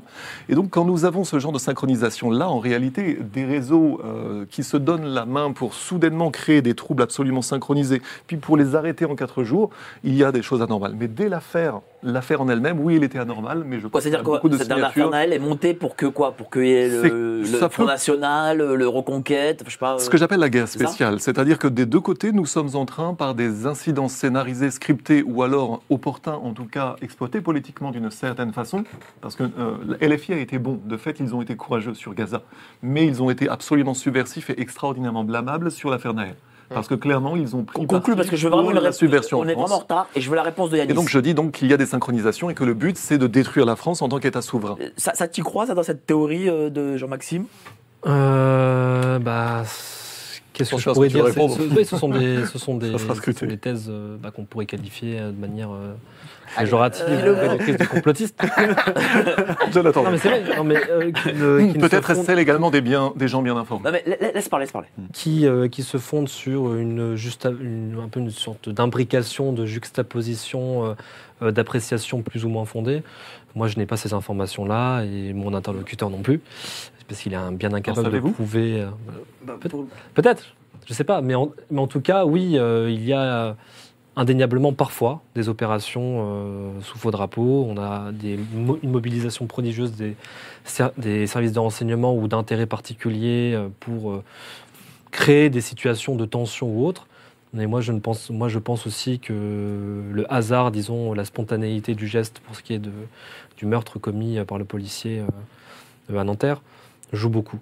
Bah, Donc je ne pense pas que ce soit des choses le fait de élaborées, planifiées en non, amont. non, non, eh, euh, conclusion vraiment, et après on passe à l'autre rubrique, à la dernière Ok. rubrique. La conclusion du mec terre à terre qui, euh, d'ailleurs, vachement intéressant. Je vais falloir que vous me donniez quelques trucs à lire après euh, l'émission. Mais euh, l'analyse du mec plutôt terre à terre, moi, ce que je vois surtout, c'est une dérive un peu euh, autoritaire, mais qui vient de la police directement et qui touche un peu tout le monde. Qui est, en là, fait. ça- Mmh, qui est lié même à sa doctrine en fait. Voilà, et que La police a été créée essaye de faire passer ça pour un racisme La police a été créée sous institutionnalisé, Vichy. alors qu'en vrai, Enfin, le- par exemple, dans les compagnies républicaines. euh, Vous n'avez pas- Parlez pas en même temps. euh, par exemple, dans l'affaire Adama Traoré, on voit que les auteurs de ça, en soit, bah, ils étaient noirs comme lui. Euh, on voit que euh, moi, à titre personnel, les flics les plus violents que j'ai pu avoir euh, à faire, c'est des gens qui étaient racisés comme moi. Voilà, pour utiliser- Racisé, hein. Ouais. c'est le terme. Voilà, ça, il en a fait tout, il a entendu un terme racisé. Racisé, C'était t'a- drôle. On va euh, dire que c'est le hasard. Le wokisme m'a frappé. Mais, euh, mais euh, bref, ouais, il y a- c'est c'est eux qui ont eu le plus, euh, les, les plus grosses dérives sur moi. Et Mm. euh, les flics racistes, il y en a, mais euh, ils se cachent en vrai. Ils Mm. sont sur des petits groupes de- entre eux où ils s'insultent. Des fois, ils lâchent des insultes racistes aux jeunes, etc. Et tout, mais ils sont pas dans les délires de violence et tout. Ceux qui sont vraiment dans des délires autoritaires, c'est des flics qui ont un problème de, de, de Ouais, taille de il n'est teub. pas d'accord. Yannis n'était pas d'accord. Et, et pour l'avoir pour l'avoir- Ah, si, si, oui. et euh, pour moi, en gros, euh, cette dérive-là, elle vient aussi des directives qu'il y a eu avec les gilets jaunes, etc. sûr. Nan, nan, nan, le retour euh, des voltigeurs euh, avec la Bravem. euh, Pour donner raison à LFI. Pour que la LFI voilà. puisse dire que le vilain État, Exactement. c'est Sauf les que LFI dit que c'est du racisme, etc. Alors qu'en vrai, c'est juste une dérive autoritaire généralisée. Genre, je pense pas que c'est qu'il y ait Mais- un Merci, problème foncier de merci beaucoup. Bah, merci, alors là, on est parti très loin pour, pour le coup. Ah, il Allez, fallait un petit dernière rubrique, l'actu, on va faire ça très très vite. Ah, désolé. Il n'y a pas de souci. Euh, allez, l'actu sans tabou et les petites annonces, toujours les petites annonces.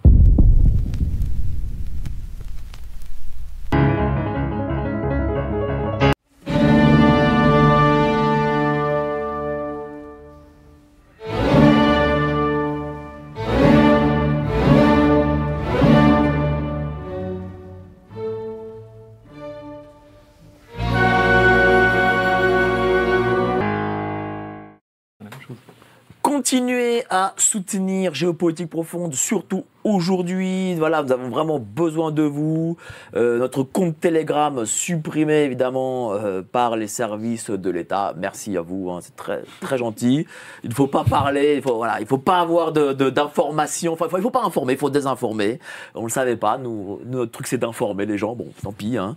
Donc là, on va passer euh, à l'actu sans tabou. Mais avant ça, oui, n'oubliez pas, allez sur le Discord, le Discord de Géopolitique Profonde.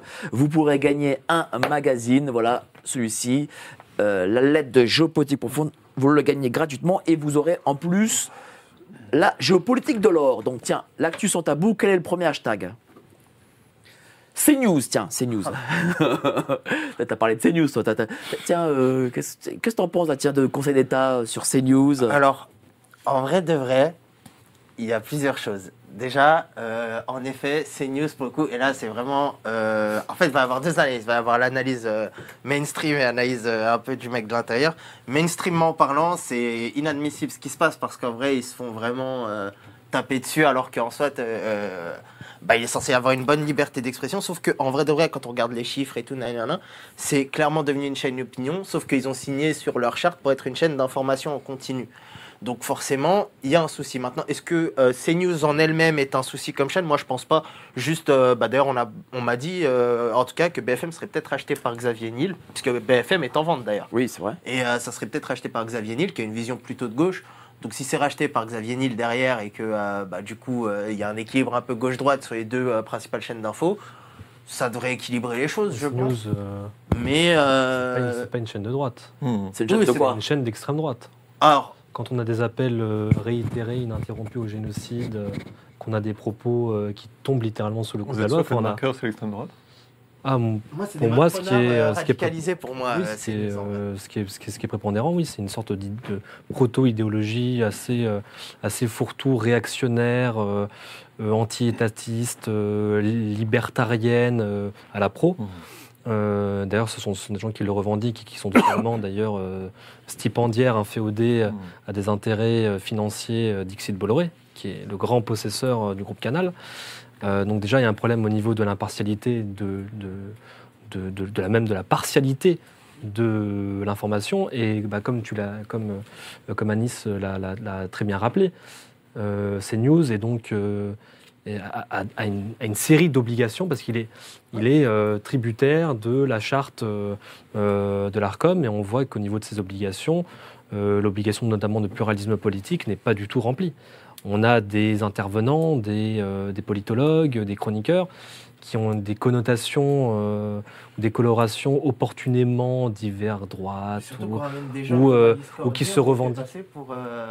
Des, des grands penseurs ou euh, des gens en responsabilité. Ou qui d'ailleurs se revendiquent- à BHL, tout le monde est un grand penseur. Mais, Oui. mais dites-moi, dis-moi, dis-moi, cher, euh, cher Youssef, euh, euh, CNews a quand même une, une vision très pro-israélienne. Pourtant, là, ils sont sanctionnés. euh, parce que. Oui, alors justement, il y a. Est-ce que c'est logique il y a, il y a- dire- il y a quand même- alors, en fait, il faut, faut se poser la question qui est à l'ARCOM et qui prend ces décisions-là? Je pense que c'est un positionnement idéologique. Je ne connais pas les, euh, les dirigeants de l'ARCOM, mais j'imagine qu'ils sont plutôt, plutôt à gauche, qui voient. ces- qui... Il y avait il y a Christine le Conseil Kelly, par exemple. Avant. il y a le Euh, Conseil Oui, d'État mais- derrière oui, aussi, mais, hein. euh, Christine pas que Kelly, je ne sais pas si elle est représentative de, de, de l'ARCOM, et je ne suis pas sûr que Christine Kelly, avant d'être sur CNews, était de Ah droite. si, elle était porte-parole de Fillon. Ah oui? Avant d'être sur CNews, elle était D'accord. porte-parole de D'accord, Fillon. Donc elle est devenue Et elle avait fait la manif pour tous. Non mais, euh, non mais juste, juste termine, moi j'ai simplement une question. Pourquoi est-ce que sur CNews, le temps des intervenants est décompté comme des hommes politiques euh, en campagne et pourquoi pas sur les autres chaînes? Mmh. Moi c'est simplement la, la question que... Non, serait non, quoi c'est la réponse, C'est ça leur. euh, Je, bah, je- moi, je pense qu'il y a une, euh, une opposition euh, idéologique entre les tenants de l'ARCOM, ou ceux qui sont derrière l'ARCOM, ou l'État français, où il faudrait peut-être voir euh, s'il n'y a pas une guerre en fait entre Mar- Macron et Bolloré. Alors, en et il faut les- se demander si CNews n'est pas en train de faire les frais entre une opposition entre Macron et, euh, et Bolloré. Et je vous, je, je dis, ça me tombe pas du ciel. hein. Euh, je vous renvoie aux travaux de faits et documents sur, euh, sur le sujet, sur les accointances et les oppositions entre la Macronie, l'entourage de Macron, notamment le secrétaire euh, général, Général. de, de l'Élysée, et Bolloré. Voilà. Hmm. Ce serait quoi là donc- Allez-y, bah. Maxime. Euh, moi, j'allais dire autre chose. J'allais dire justement sur le fait que là, on, avant tout, le marqueur. Auparavant, CNews, euh, sur CNews avait lieu des débats intéressants, notamment quand on a vu. euh, quand on avait vu euh, Zemmour, l'une des rares choses utiles qu'il a réellement faites pour la France, pour le coup, d'oser dire en effet que Pétain avait protégé les Juifs français, contrairement à l'agide propre anti-française menée par les intérêts israéliens, ça c'était quelque chose d'intéressant. C'est la seule chose que l'on peut, euh, pour laquelle on peut rendre crédit à, à Zemmour. Par contre, sur la, sur la logique en fait récente de CNews, qui est absolument évidente et là, qui est devenue tellement grossière depuis, C'est F2 depuis Souche Gaza, c'est. Comment? C'est F2 Souche TV. Non, Le- en non, alors référence à la page justement, Twitter, euh, euh, vous me donnez ma transition, c'est intéressant parce que F dessous, je ne suis pas d'accord avec ce que vous en avez dit tout à l'heure. La réalité, c'est que les Français sourcent depuis des années et qu'en fait, c'est une stratégie d'influence. J'entends que par effet de contrôle réflexif, le fait depuis des années que les Français, tous les jours, tous les jours subissent euh, du fracassage à 15 contre 1 ou des effets d'éviction. Mais ça, ou ça des- existe des- aussi avec des groupes de jeunes blancs. Il y a une page d'ailleurs qui s'appelle F de branche. Bah, je vous invite à aller regarder Je la page F de branche Pourquoi? Parce qui, que réfé- qui répertorie F de tous les branche Johan. Ouais, F de branche. pour dire que les, contre, les, les gentils immigrés sont fracassés. Non, euh, non, du tout. Ça montre tous les délits qui sont commis par des Johan, des Thomas, Ah, bien sûr, des bien sûr, Mathéo. bien sûr. Et c'est comme Ah, F de hein. il Un tweet épiphénomène, c'est nécessairement du Eh foutage ben, de gueule. allez faire un sur F de branche. non, mais ça doit exister, bien sûr. Il y a aussi des poissons volants, c'est pas la majorité du genre. hein. Mais euh, la réalité, c'est que quand des, immigrés intelligents le disent, Patrick Carter on le disait, mais également, mon père est ancien para, il a connu les sous d'Algérie, mon père est également ancien. Ah bon, ton, ton père Mais est un surtout, para. Oui, puis je connais aussi Ah pas mal de gens dans les forces de sécurité, sans doute. Le délit de sale gueule, c'est avant tout de l'expérience. C'est bien le problème. Comment se fait-il qu'avec les Asiatiques, on n'ait pas ce problème-là? Il y a une énorme Parce que c'est pas les Asiatiques qui viennent ici illégalement vendre leur malbac, agresser les nanas, etc. Là-dessus, je suis d'accord, la majorité En des trucs sont termes de commis par des culture, du étrangers. travail et de la confiance, c'est deux actes nécessaires à la civilisation. Là, Le on va travail et voir la confiance, c'est le- notre ami LFI. Ça va nous- des choses à dire. Ça va, nous, ça va nous amener trop loin. Mais ce que je veux dire, c'est que depuis longtemps, on fait en sorte que les Français soient comme une cocotte minute, soit subissent des actes anormaux au quotidien, et soient plongés dans ce qu'on appelle une panique muette. C'est-à-dire que l'on subit des comportements subtilement plus ou moins terroristes au quotidien, parce que réellement c'est de fait une, euh, une panique muette subie de cette façon-là, qui crée des, ce sont des comportements terroristes à- ayant pour but d'a- d'apporter la soumission de, de- la, la soumission des populations. J'en ai parlé vraiment dans des émissions. Non, mais là-dessus, moi, je suis d'accord à partir Et- du moment où on constate qu'en fait, ça vient de. on regarde, hein, de toute façon, les statistiques. À majorité, c'est des étrangers hein, qui font les délits et tout. Là-dessus, euh, malheureusement, LFI, euh, toutes les stades, tous les départements, etc. Marseille, Non, c'est 67%. totalement vrai. Pardon, Conclu, pardon, je voulais- et- ah non, je voulais terminer un point sur l'israélisation des médias français, parce que c'est ça qu'il faut comprendre en fait. Derrière BFM, derrière CNews, c'est l'israélisation. C'est-à-dire que Ah, d'une façon ou d'une autre, que ça soit de gauche ou de droite, c'est ce dont nous parlions au début en fait. Que ça soit euh, de droite pro-Netanyahou ou de gauche, que, tant que ça reste israélien à la, à la Drey et compagnie, ça c'est le, vrai, c'est le vrai problème en réalité. Moi je me pose quand même la question en tant que gentil français du, du plateau, euh, c'est bien d'avoir euh, que l'ARCOM qui vous dit il faut davantage d'immigrés ou de ce qu'Assande appelait les importés, ou euh, qu'il y ait davantage de, de diversité ou en réalité d'agents d'in- d'influence israélien dans le contexte Gaza. Mais moi je me pose la question sur des médias français, quand est-ce qu'on voit des Français? Enfin des Français qui ont un arrière-plan non israélisé ou non... euh, Régine Nadel, il est pas français, ça te plaît pas? Bah, comment dire euh, bah, Ça devient notre officier traitant, en effet, des, des patriotes français. tiens, euh. Yanis veut répondre. S'il n'y a pas assez d'eux, il y a trop de Mais- quoi, Jean-Maxime Vas-y, vas-y. Je l'ai dit. En, f- en faisant, Vous le savez bien. euh, euh, en faisant abstraction de cette, euh, de cette dérive un peu latente sur euh, les grands discours généralisants sur euh, les, les- les- les causes et les, protagonistes euh, de la délinquance en France, enfin, moi je vous invite à faire un peu de criminologie et vous verrez que la violence en France, elle est, elle est très largement protéiforme, elle touche euh, Hum. indistinctement toutes les couches de la société, elle n'est pas l'apanage de telle ou telle population. Enfin, Mais ça, on dit pas le contraire. moi qui ai un Français. peu Si, si. travaillé ces Si, si, sujets-là, je le dis. Ah, ok. moi C'est- pas vrai, ça c'est des arguments gauchistes. Ah, mais non, non, mais laissons, moi qui ai un laissons peu le développer. travaillé Ah, Moi qui ai un peu travaillé hein, ces, euh, ces euh, sujets-là, on voit que par exemple, si on prend typiquement un chiffre sur les homicides, en 1950, où il y avait une proportion infime ou disons résiduelle d'immigrés euh, de souche extra-européenne en Les France, ils étaient, à peine, ils étaient à peine 0,1% de la population. On avait 3, homicides pour 100 000 habitants. Aujourd'hui, on est autour de 1 homicide pour 100 000 habitants. Et on a, une, et on a Il y a eu les tentatives attends, dans la attends, attends. Depuis C'est-à-dire qu'on a une 70 ans. société moins violente aujourd'hui? Statistiques Euh, a pour des raisons, c'est pour des raisons hospitalières. Ne parlez pas en même temps, s'il vous plaît. Je, nie pas, je, je ne dis pas que la société est moins violente, je pense que la violence, c'est c'est fa- c'est factuel, oui, a changé de nature. On est plus sur une délinquance euh, résiduelle du quotidien, mais qui est le fait souvent de...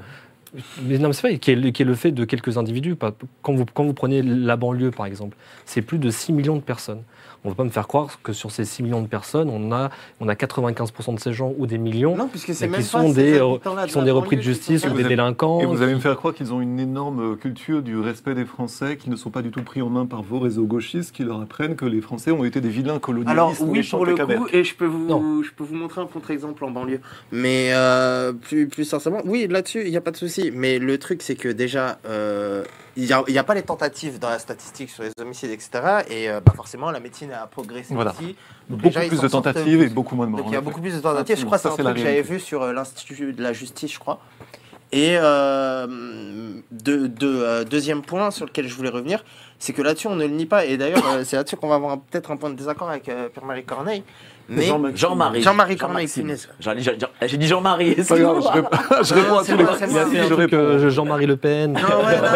Il a vu le spectre de Le Pen, en fait. Donc, euh, Mais je l'aime bien, moi. Un sentiment de Jean-Marie, lepénisation. euh, Jean-Marie Le Pen pour le coup. Mais euh, il a parlé d'Algérie en plus, donc la connexion. En fait, le truc c'est quoi? C'est que tout ça, délinquance et tout, elle vient de l'étranger en fait. Et il y a un truc qui est justement dans la tête de euh, bah, tout le public, des pages comme F de souche, occidentistes, et j'en passe, etc. c'est que ces gens-là, ils pensent à chaque fois que euh, c'est un truc qui va toucher euh, les Français blancs et que un espèce de truc. En fait, tout le monde est touché par cette insécurité. Et il y a 88% des Français qui sont contre l'immigration. C'est pas 88% de Français blancs, euh, ça je Ouais, peux le beaucoup garantir. d'immigrés qui Il y a même pas même chose, 88% de. Français blancs, je crois d'ailleurs.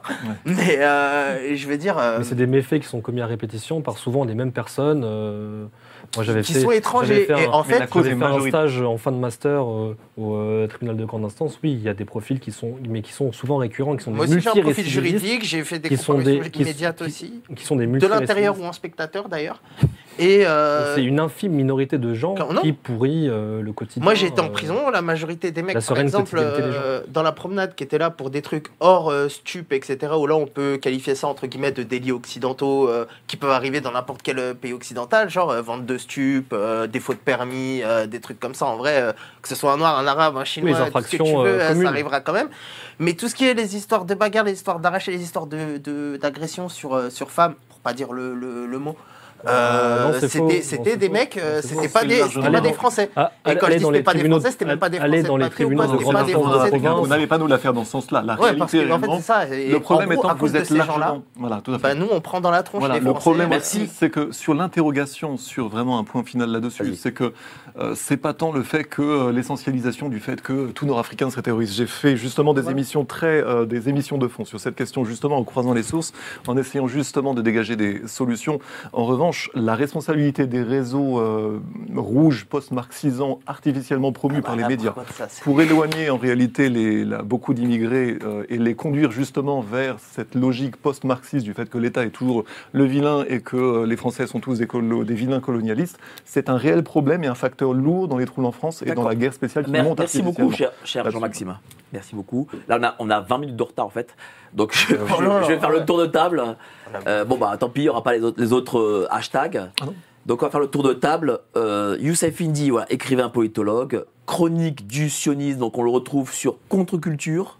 Voilà, sur le site de Contre-Culture, Oui, Contre-Culture. Vincent. Librairie Vincent, librairie Albourak, librairie de Lorient. Euh, Celui-là est paru en 2019. Mon dernier livre a- s'intitule La guerre des États-Unis contre l'Europe et l'avenir de l'État.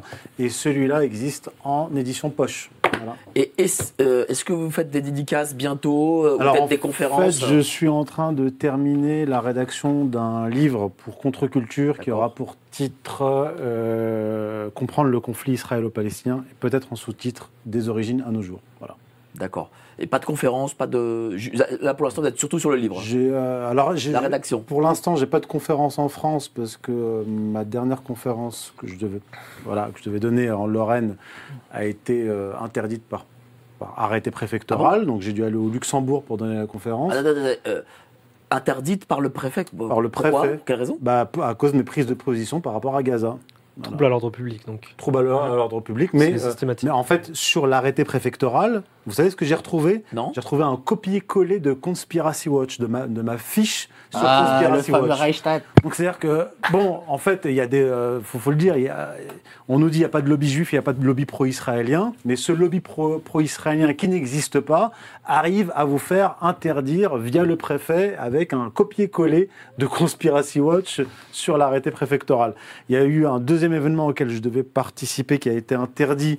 euh, mais je devais y participer en, en webcam. C'était une conférence, enfin non, la projection d'un film sur Qassem Soleimani, c'est-à-dire le Ah, général des, des forces Al-Quds, donc iranien, Iran. qui a contribué à détruire euh, Daesh. Euh, il a été arrêté, il a été interdit. La projection a été interdite par arrêté préfectoral. J'ai insisté auprès de l'association Culture Populaire qui a fait appel auprès du tribunal administratif et le juge a cassé cette. cette Et d'ailleurs, dans les infos, on disait que c'était pour un l'instant, film je donne des conférences euh, en, en- de en propagande. Suisse, à l'étranger, pas en France. Donc maintenant, vous devez faire. bah, ça montre quand même l'étendue du problème. euh, ce qu'il y a en Bah oui, alors en fait, on CNews, de. c'était un film islamiste de propagande. Ah hein, bon euh, ce film Alors que, alors personne ne l'a vu ce film. Et surtout que Soleimani a découpé du Daeshman euh, à Tir-Larigot. et il était allié de l'armée américaine sur surtout- place, absolument. Surtout, Euh, Ah non, s'il te plaît. Là, là, on est Donc on est en fait on est dans Minority C'est-à-dire qu'en fait, le, le préfet, euh, alors tout le monde s'en est mêlé, hein, I24 News, BFM TV, France 3, tout, tout le monde se- se- s'en est mêlé. Tout le monde a dit que c'était intolérable de diffuser ce film que personne n'a vu, donc ils ne connaissaient pas le contenu et ils ont, euh, voilà. Et donc le préfet, le- mais bon, le l'arrêté a été cassé par par le juge. Donc en fait, on voit quoi? On voit, moi, je- j'en suis euh, victime directement, c'est-à-dire je, je- je- je le constate. On voit la jonction d'un État totalitaire, un régime policier. On l'a vu avec les Gilets jaunes, mais en fait, c'est- la privatisation de la police par une oligarchie qui a investi l'appareil d'État. Ça, c'est très grave. C'est en fait, on est en, on est en train de détruire tout l'héritage de Hobbes, de Montesquieu. Enfin, euh, on en, voilà. Donc, une oligarchie a pris euh, en otage l'État et utilise la police. Et, et c'est une jonction entre cette privatisation de, de la police et un lobby pro-israélien qui, de fait, utilise euh, l'État, euh, les préfectures, pour interdire des gens comme moi qui prennent position pour Gaza, c'est-à-dire une population massacrée, euh, contre un État euh, colonialiste, belliciste, euh, suprémaciste, théologico-racial et, et- Et et ainsi de rappelons, suite. euh, dimanche soir à 18h, chez Eric, notre ami Éric Morillo aux Incorrectibles, débat avec, avec, Jean Messia, Jean Messia. grand patriote français. C'est bien de le préciser. Oui, oui, mais oui, je- je- Et il le sort avec classe, t'as vu, sans rigoler d'ailleurs. C'est vraiment un Voilà. gentilhomme. là. non, non, je, je Le patriote à. Donc soyez à 18h aux Incorrectibles, vous verrez ce débat entre Jean Messia et Youssef Indy aux, aux Incorrectibles, euh, brillamment mené, je suis sûr, par Éric Morillo.